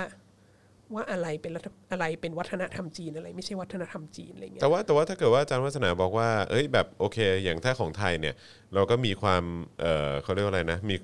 คือ คือจะมีความชอบธรรมในการพูดว่า เออ อันนี้เป็นวัฒนธรรมไทยหรือเติร์ดเติร์ดเติร์ดเติร์ดอย่างนี้นะ เออเออ ตราบใดที่ถ้าเกิดว่าเป็นรัฐบาลประชาธิปไตยใช่ไหมล่ะ งั้นของจีนก็ งั้นของจีนก็คงไม่ได้ปะเพราะของจีนก็ไม่ได้เป็น มันก็เป็นรัฐเป็นรัฐบาลพรรคคอมมิวนิสต์อะ อันนี้ต้องไปเถียงเขาอีกนะ เพราะว่ารัฐบาลพรรคคอมมิวนิสต์เขาก็เคลมว่าเขาเป็นตัวแทนของประชาชนอะไรเงี้ย แต่ก็ anyway คือคือมันเปรียบเทียบกันไม่ได้อยู่แล้ว เพราะว่าอิทธิพลของภาษาจีนในโลกเนี้ยจำนวนคนที่รู้ภาษาจีนเรียนภาษาจีนใช้ภาษาจีนเสพสื่อภาษาจีนเนี่ยในโลกอะ่ะมันมีเยอะมากเมื่อเทียบกับจำนวนคนที่อยู่ในประเทศจีน ป เนี่ย ระชากรจีน เออซึ่งในขณะที่ประเทศไทยอ่ะจำนวนคนที่ใช้ภาษาไทยเสพสื่อภาษาไทยอะไรทั้งหลายเนี่ย the vast majority คืออยู่ในประเทศไทยเนี่ย ใช่ เอออดังนั้นเราคิดว่าแบบ เราคิดว่ารัฐบาลจีนเนี่ยไม่ไม่น่าจะมีสิทธิ์บอกว่าอะไรคือออะไรคือวัฒนธรรมจีนเอออค่ะ ท่านผู้ชม ครับผม คิดว่ายังไง คุณผู้ชมมีความคิดเห็นอย่างไรอ่ะลองแชร์เข้ามาได้ เพราะว่าคนก็จะบอกว่า เนี่ยเรายึดนโยบายจีนเดียวนะ ประเทศจีนที่ถูกต้องตามกฎหมายมีที่นั่งในสหประชาชาติมีจีนเดียวคือสาธารณประชาชนจีนแต่ว่า แต่ว่าสิ่งนั้นไม่ใช่วัฒนธรรมไงวัฒนธรรมมันกว้างใหญ่ไพศาลกว่านั้นน่ะ ครับครับ เอออื มแต่ก็น่าสนใจนะ ถ้าเกิดว่าความคิดเห็นของคนที่ใช้ภาษาจีนเนี่ยเออที่อยู่ทั่วโลกอ่ะเออแปลว่าพูดกันเยอะขึ้นแสดงความเห็นกันเยอะขึ้น แล้วก็เอ่อถ่ายทอดออกมาเป็นวรรณกรรม หรืองานเขียนหรือว่าเป็นรายการหรือเป็นอะไรก็ตามอย่างเงี้ยพอดแคสต์หรืออะไร ใช่ มากขึ้นเนี่ย ใช่ มันก็น่าสนใจนะว่ามันจะมีส่งผลกระทบกับภาพรวมของ เออ ของของจีนอย่างไรบ้าง แล้วก็ถ้าถ้ามันหลุดทะลุเข้าไปในในในจีนแผ่นดินใหญ่เนี่ย มันจะเป็นยังไง เออ แล้วสิ่งที่สำคัญอีกอย่างหนึ่งก็คือว่า สมมุติว่าอ่าสมมุติเราเป็นมหามิตรใช่ไหม แล้วเราก็แบบไม่ได้เราต้องเข้าข้างรัฐบาลจีนใช่ไหมสมมุติเราจะเอาทางนั้นนะนะ บอกว่าเราต้อง เราต้องเชื่อรัฐบาลจีน ว่าอะไรเป็นวัฒนธรรมจีนอะไรไม่เป็นวัฒนธรรมจีนอะ ให้เขาฟันธง ประเด็นคือรัฐบาลจีนก็เปลี่ยนใจไง ใช่ เปลี่ยนใจหลายรอบแล้วไง คือสมัยเหมาอะยังเผาตำราของจื้ออยู่เลยอะ อืมแล้วทุกวันนี้ก็ แล้ว คือ ก็ ใช้ชื่อสถาบัน แล้วเสร็จแล้ว ของจี ก็เนี่ยปี 2004 ก็ตั้งสถาบันของจื้อขึ้นมาอะไรเงี้ย แล้วปีนี้ก็แบบโอเค Confucius Institute Headquarter เปลี่ยนชื่อแล้วนะ เพราะว่าชื่อของจื้อมันดูไม่ดีอะไรเงี้ย คือเขาก็เปลี่ยนใจบ่อยไง นก็เปลี่ยนใจบ่อยเปลี่ยนไป แล้วเราจะ เปลี่ยนมา ทำยังไง ก็เพื่อประโยชน์ของเขาใช่ไหมล่ะ อันนี้ไม่รู้ไม่ รู้ อันนี้ไม่รู้เราเราไม่ เออ ไม่สามารถรู้ได้ว่าเขาเขาคิดอะไรเพียง ครับ แต่ว่าตัวนโยบายเขาก็เปลี่ยนไปเปลี่ยนไปเปลี่ยนมาอยู่เรื่อยๆอ่ะเออดังนั้นแบบ มันก็พูดลำบาก แล้วอีกอย่างก็คือ พอวัฒนธรรมอย่างวัฒนธรรมจีนเนี้ยพอมันแบบ พอมันแพร่กระจายไปทั่วโลกเยอะขึ้นเรื่อยๆอ่ะมันก็ผสมกลมกลืนกับคนแถวนั้นอะไรอย่างนี้ใช่ไหมมันมีประเด็นหนึ่งซึ่งอันตรายมาก แต่ดิฉันก็จะพูดขึ้นมาตรงนี้ อยากทราบว่า พระราชนิพนธ์ย่ำแดนมังกรเนี่ย ครับ เป็นมรดกวัฒนธรรมจีนไหม อืม คือเป็นบันทึกการเดินทางนะที่สมเด็จพระเทพนะเอ่อเสด็จพระราชดำเนินไปสาธารณประชาชนจีนเป็นครั้งแรกใน ครับ ปีเอ่อ ครับ 2524 แล้วก็เขียนเรื่องการเดินทางเรื่องประเทศจีนเรื่องอะไรต่างๆเนี่ยซึ่งจริง ๆ ก็เป็นเอกสารทางประวัติศาสตร์ที่น่าสนใจ เพราะว่าปี 2524เนี่ยประเทศจีนก็เพิ่งเปิดประเทศไม่นาน ครับ นะแล้วก็มีคนไทยจำนวนน้อยมาก ที่ได้ไป ที่มีโอกาสได้ไปนะแล้วก็พระองค์ท่านก็ไปในฐานะตัวแทนประมุขของรัฐนะฮะซึ่งก็ทำให้ได้พบกับบุคคลสำคัญในรัฐบาลจีนเยอะมากรวมทั้งท่านเติ้งเสี่ยวผิงด้วยนะฮะเอ่ออันเนี้ยถือเป็นมรดกวัฒนธรรมจีวัฒนธรรมจีนไหม อืม หรือแบบพระราชนิพนธ์แปลของสมเด็จพระเทพที่แปลวรรณกรรมจีนสิบกว่าเรื่องอะ่ะเออ เป็นไหม ใช่ใช่หรือไม่ ใช่หรือไม่ หรือว่าเป็นมรดกวัฒนธรรมไทย เพราะว่าสมเด็จพระเทพเป็นคนแปล เออ ค่ะ อยากฟัง น่าสนใจ ความเห็นของท่านผู้ชมบ้างค่ะว่า มีเขาบอกว่าคุณ บัตรซบนะ ฮะ น่าจะเป็นชาวบัตรซบเบียนเหมือนกันนะครับบอกว่าจีนล้างวัฒนธรรมเดิมไปหมดแล้ว การจะดึงกลับมามันจะทำลายพรรคคอมมิวนิสต์ตัวเองหรือเปล่า เออ อันนี้ก็เป็นคอมเมนต์ที่น่าสนใจมาก คือเราคิดว่าการตั้งสถาบันของจื่อขึ้นมา ความตั้งใจอย่างหนึ่งก็คือ เพราะว่าอย่างที่คุณบัตรซบเบียนบอกเนี่ย ว่าทั่วโลกอะมองว่าสาธารณประชาชนจีนเนี่ยทำลายวัฒนธรรมตัวเองไปหมดแล้วในช่วงปฏิวัติวัฒนธรรมอะแล้วก็มีการเผาวัดเผาอะไรโบราณสถานมีการแบบนักเขียนศิลปินฆ่าตัวตายอะไรเยอะมาก ครั อะ่ะ บ ก็ดังนั้นมัน มุมมองของคนที่มองก็คือว่าตลอดยุคสงครามเย็นเนี่ยโดยเฉพาะยุคปฏิวัติวัฒนธรรมเนี่ยถ้าคุณอยากเรียนเรื่องจีนคุณต้องไปเรียนที่ไต้หวัน คุณต้องไปเรียนที่ฮ่องกงคุณต้องไปเรียนตามชุมชนจีนพ้นทะเลต่างๆ สิงคโปร์ whatever เนี่ยแล้วเราคิดว่าการที่รัฐบาลจีนเนี่ยมีแคมเปญสถาบันของจือขึ้นมาเนี่ยส่วนหนึ่งอ่ะมันคือการรีเคลมการบอกว่าเฮ้ยวัฒนธรรมจีนเนี่ยมันเป็นของสาธารณประชาชนจีนนะ คือความเป็นจีนเนี่ยมันต้องอยู่ที่จีน มันไม่ได้อยู่ที่ไต้หวันมันไม่ได้อยู่ที่ฮ่องกงมันไม่ได้อยู่ที่ชุมชนจีนพ้นทะเล แล้วด้วยการสิ่งเนี้ยก็เป็นการคือการการส่งเสริมการเรียนภาษาจีนผ่านสถาบันของจืออะแปลว่าคุณต้องเรียนภาษาจีนแบบมาตรฐานรัฐบาลสาธารณประชาชนจีนใช่ไหมคุณต้องเขียนตัวย่อ สแตนดาร์ดเขา ใช่คุณต้องมี pronunciation ออกเสียงแบบเขาอะไรเงี้ย เออเอออคือในแง่หนึ่งก็เป็นความพยายามของจีนที่จะแบบดึงมันกลับคืนมาว่า วัฒนธรรมจีนมันเป็นของจีนอะไรเงี้ยของจื้อเป็นของจีนถึงแม้ว่าพรรคคอมมิวนิสต์จีนจะเผาตำราไปแล้ว หลายรอบมากนะฮะ นี่เขาคุณจะชิงหรือเปล่าบอกว่า วัฒนธรรมจีนมีมาตั้งกว่า 5,000 ปี เออ พรรคคอมมิวนิสต์จีนไม่มีทางโมโนโปลิซ์ได้หรอกครับ ยิ่งมีไต้หวันอยู่ด้วยนะ ยากใหญ่เลยครับ ถูกต้อง อ๋ออีกอันที่น่าสนใจมากก็คือ ในประเทศสาธารณประชาชนจีนน่ะ มันมีส่วนที่มัน not exactly เป็นวัฒนธรรมจีนอยู่ด้วยไงคำถามอีกอันหนึ่งก็คือแบบภาพยนตร์มู่หลาน 2020 เนี่ย อืม มันเป็นวัฒนธรรมจีนไหมที่มันไปถ่ายทำที่ซินเจียงอะ อืมอืมอืมอืม ใช่ปะวัฒนธรรมจีนปะ นั่นน่ะสิ หรือแบบ seven years in Tibet อะไรเงี้ย มันเป็นวัฒนธรรมจีนไหมมันถ่ายทำที่ทิเบตอะ อืมอืมนี่คืออะไรคุณนานะบอกว่า นี่ไม่เห็นด้วยเลยรับเผด็จการที่ไม่ได้รับการยอมรับจากประชาชนไม่มีสิทธิ์มา prejudice เหรอฮะหรืออะไรเออนะวัฒนธรรมไทยเหมือนเขาเซตอัพอะไร บงบงๆก็ไม่รู้อืมครับผม เออ อย่างรายการอารวาสนี่จะเป็นมรดกวัฒนธรรมไทยได้ไหม ได้อยู่ อันเนี้ยเป็นอีกปิดเป็นอีกอันหนึ่งที่ที่อาจจะเกี่ยวหรือเปล่าก็ไม่รู้นะ แต่แบบก็จะโดนวิพากษ์วิจารณ์เยอะเรื่องการใช้คำหยาบใช่ไหม อืม เออว่าแบบเนี่ยเป็นครูบาอาจารย์ไม่ควรใช้คำหยาบหรืออะไรเงี้ย อือฮึ หรือเวลาที่แบบที่นั่นแหละหรือถ้าคนพูดออกสื่อแล้วใช้คำหยาบ โดยเฉพาะประเทศเนี้ยมีปัญหามากกับผู้หญิงที่ใช้คำหยาบเนอะดังนั้นอีฉันกับคุณโรซี่ก็จะเจอบ่อยมากอะไรเงี้ย แต่ว่าจริง ๆ แล้วอะถ้าคุณเรียนวัฒนธรรม คุณเรียนวรรณกรรม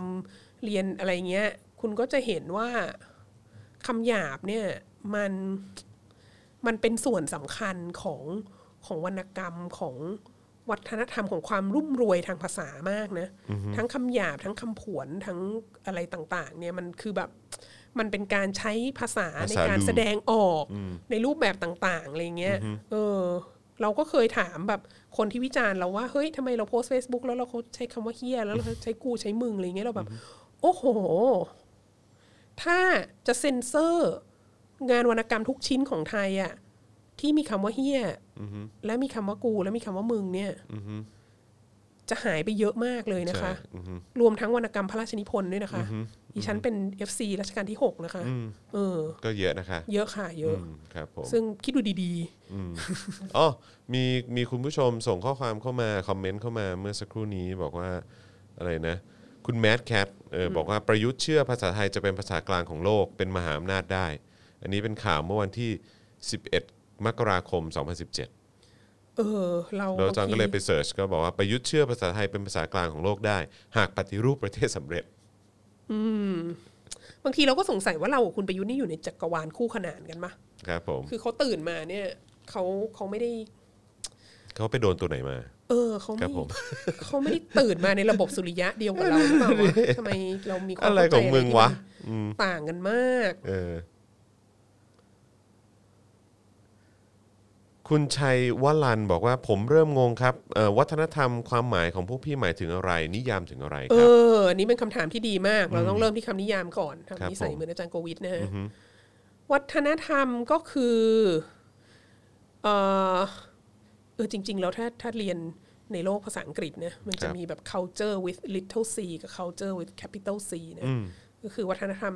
culture with little c เนี่ยวัฒนก็คือวัฒนธรรมก็คือวิถีชีวิตของคนทั่วไป ครับ สิ่งที่ประพฤติปฏิบัติซ้ำๆๆๆๆกันมาอะไรเงี้ยเป็นเอ่อวิถีชีวิตนั่นแหละ ดังนั้นมันก็จะรวมถึงแบบภาษาที่พูดอาหารที่กินเสื้อผ้าที่ใส่แฟชั่น ศาสนาความเชื่อ ปรัชญาอะไรพวกเนี้ยทุกอย่างที่มันเป็นส่วนหนึ่งของวิถีชีวิตเนี่ย ครับ เสร็จแล้วมันจะมีคำว่าวัฒนธรรมที่ culture ที่ capital C ที่ใช้ตัวใหญ่อะอันนี้ก็คือวัฒนธรรมที่รัฐเอามาใช้ วัฒนธรรมที่รัฐประกาศว่า อันเนี้ยคือวัฒนธรรมของชาติ อันเนี้ยคือวัฒนธรรมที่ต้องอนุรักษ์ไว้ วัฒนธรรมที่เอามาเป็นส่วนหนึ่งของชาตินิยม วัฒนธรรมที่เอามาเป็นส่วนหนึ่งของอัตลักษณ์ของชาติอะไรเงี้ย การเคลมว่าเอ่อ ชาติของเรา มันรวมกันได้ เพราะว่าเราเป็นคนไทยเหมือนกัน และเราเป็นคนไทยเหมือนกัน เพราะเรามีวัฒนธรรมไทยเหมือนกันอะไรพวกเนี้ยก็จะเป็นก็จะเป็นวัฒนธรรมเป็น culture ที่ capital C ที่ที่รัฐชาติเนี่ยเอามาใช้ ครับผม ค่ะ อืมครับผมะฮะ ทีนี้ที่เราคุยกันวันเนี้ยก็คือว่า ถ้าเผื่อว่ามันเป็นวัฒนธรรม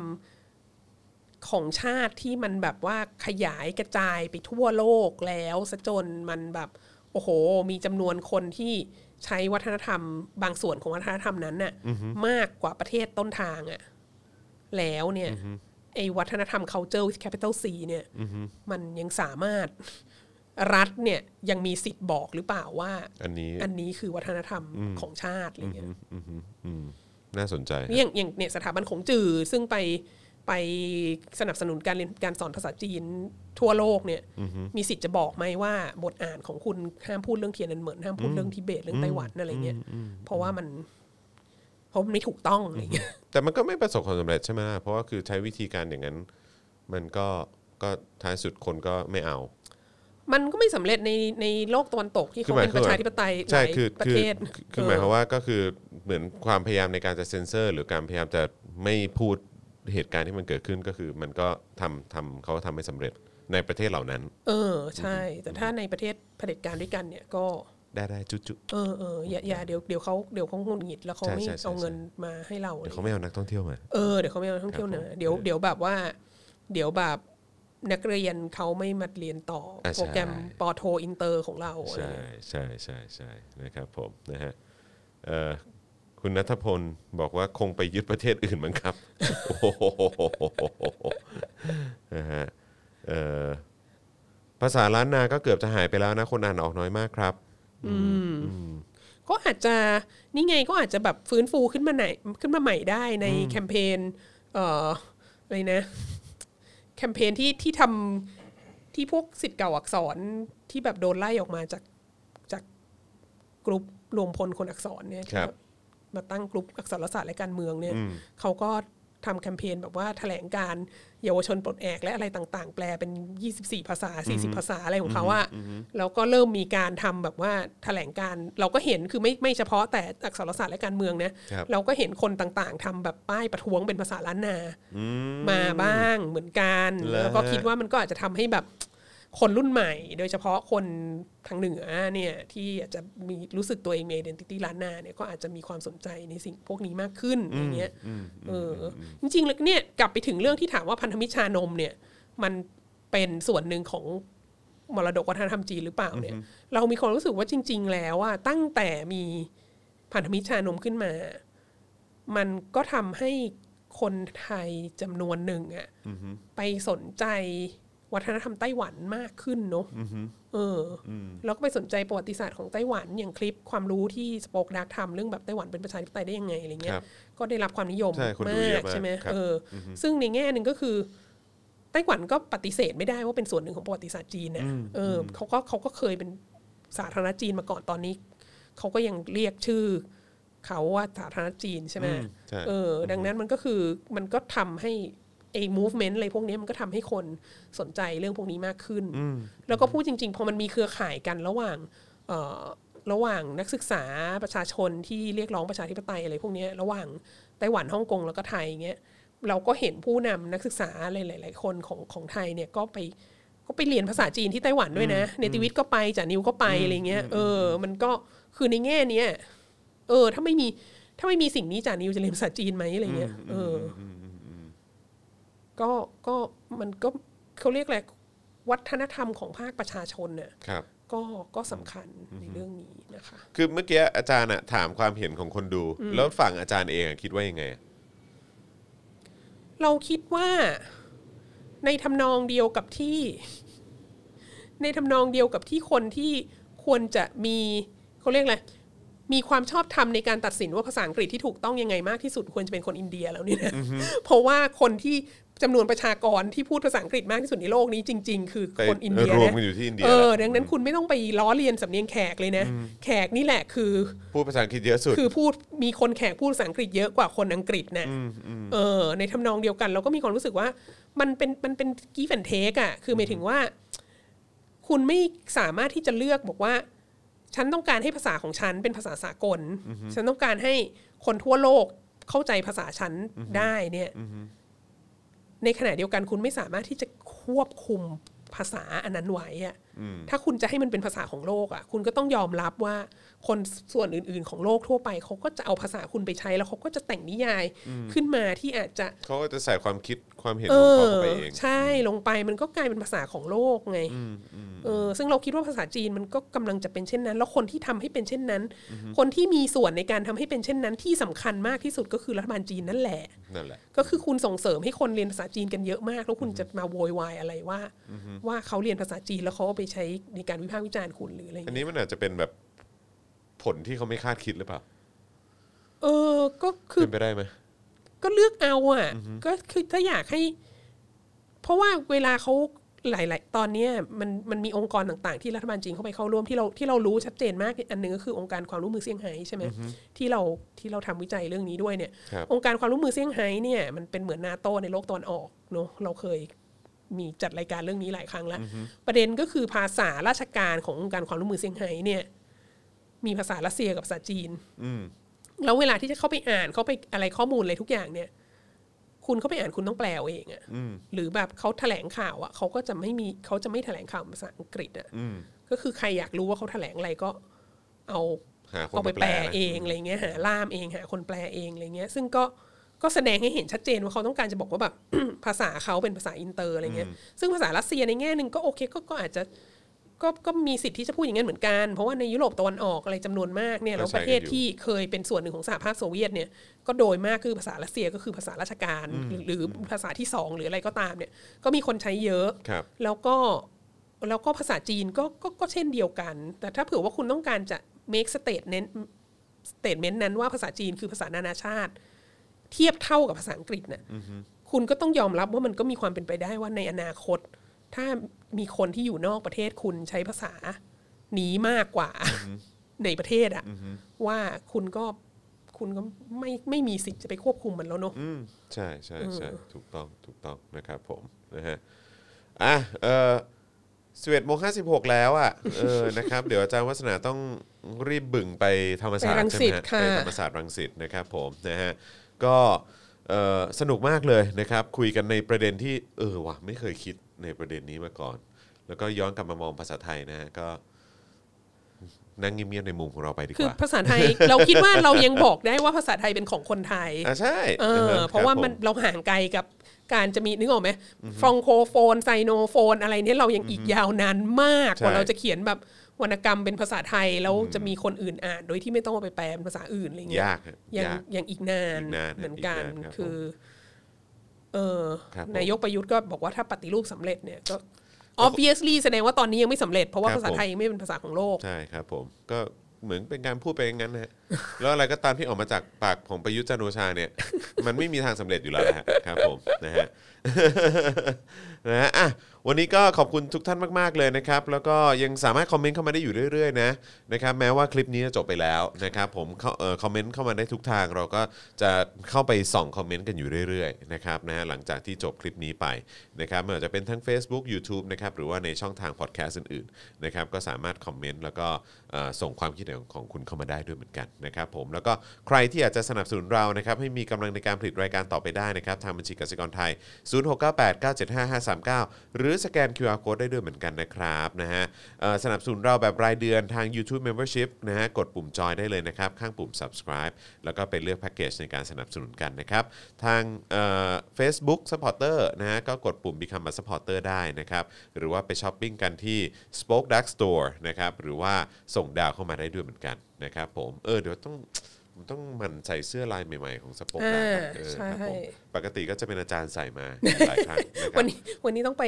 เอ่อสอนหนังสือต่อ ครับ ต้องไป ผมก็เลย ต้องให้ เอ่อ แลดูโปรเฟชชั่น a ลนิดนึง ใช่ใช่ใช่นะต้องแต่งตัวเป็นดูเป็น เป็นอาจารย์ชุดอาจารย์ เป็นอาจารย์ เป็นคอสตูมชุดอาจารเป็นมืชีพย์นิดนึง ค่ะ นะครับผมนะฮะอ่ะโอเคนะครับ ก็วันนี้เดี๋ยวติดตามกันเอ่อวันนี้ตอน 5 โมงเย็นนะครับผมนะฮะก็ติดตามกับ Daily Topics ได้นะครับเอ่อตอนนี้กำลังมีการเอ่อพูดคุยกันอยู่ว่าว่าจะว่าจะมีการส่งทีมไปที่การซ้อมต้านรัฐประหารหรือเปล่านะครับเพราะ พู ว่า ดคุยกันอยู่หลักๆ ก็คือคุณจรนี่แหละ จะแบบว่าอยากไปม็อบไม่อยากนั่งอยู่ในนี้ อันนี้เป็นการต่อรองกันในหมู่ ช่ช่ ซี ช่เออ อีโอ แต่ว่าพอ นะ ดีวันนี้เนี่ยทีมกล้องของเรานี่ติดแบบแน่นกันทุกคนเลยเออนะครับนะทุกทีมเนี่ยแน่นกันมากๆก็เลยแบบว่าเออยังยังไม่แน่ใจว่าจะสามารถไปได้หรือเปล่า แต่ว่าถ้าไปไม่ได้ เราก็จะสแตนบายกันอยู่ที่นี่ แล้วก็จะมีการเอาภาพมาให้ติดตามกันอยู่เรื่อยๆ ตลอดการรายงานข่าวของเราแล้วกันนะครับผมนะฮะเอาวันนี้ขอบคุณทุกท่านมากนะครับนะฮะแล้วก็ขอบคุณอาจารย์วัฒนาด้วย ขอบคุณค่ะ นะครับผมนะฮะเดี๋ยวกลับมาเจอกันอีกทีก็สัปดาห์หน้าเช่นเคยเนอะ ใช่ เดี๋ยวเดี๋ยว สัปาห์หน้า อ่า ยู่ะ ครับผมนะฮะก็ 10บโมงครึ่ง คุณไม่ต้องเลยคุณจรสัปดาห์หน้าเนี่ย อืมทำไมฮะ คุณต้องไป อ๋อเออใช่ งานโรงเรียนลูก อุ๊ย อ่ะ ผมขออภัย เออ ลืม ก็ลูกน้องคุณนั่นแหละโทรมาบอกอีฉันว่า สุกร์หน้าคุณจรไม่ว่างนะคะ ต้องไปงานโรงเรียนลูก มันถึง ใช่ วันนั้น ใช่ แล้วถึง ใช่ วัยนั้นแล้ว ผม ที่ ขออภัยมันมี วัน หนึ่งวันที่ผม วันพ่อแห่งชาผติมต้องขอ เนี่ยจะต้อง ลาจ ไป ริงๆผม ไม่มันวันที่สี่ ใช่ก็ก่อน วัที่ ก่อนล่วงหน้า สี่ หนึ่งวันไง เออครับ เออ ผมนะพอดีมัน ค่ะ เป็นกิจกรรม ของโรงเรียเออโรนงเรียน ก็ให้ แล้วก็ คุณจอนไปเป็นคุณพ่อนิดนึง เอ่อทั้งลูกคนโตหกขวบกับลูกคนคนเล็กสามขวบ อ่า เขาร่วมกิจกรรมไง ค่ะ ก็เลยต้องไปอยู่ตรงนั้นนิดนึง ค่ะ ขอ ก็ ขออนุญาตหนึ่งวันนะ ค่ะ ออ เราก็ ครับผม ให้ให้ให้ท่านผู้ชมและอะไรต่างๆ ได้ไปใช้เวลากับครอบครัวบ้างนะคะ ได้ครับผม ค่ะ นะฮะอ่ะวันนี้ขอบคุณทุกคนมากเลยนะครับนะเดี๋ยวเจอกันเย็นนี้กับ Daily Topics นะครับแล้วกลับมาเจอกับวาสนาอารวาสไลฟ์นะฮะครั้งต่อไปได้ใหม่เดี๋ยวติดตามนะครับ วันนี้ลาไปแล้วสวัสดีครับบ๊ายบายครับ ะ Daily t o p i c กกับจอห์นวินยู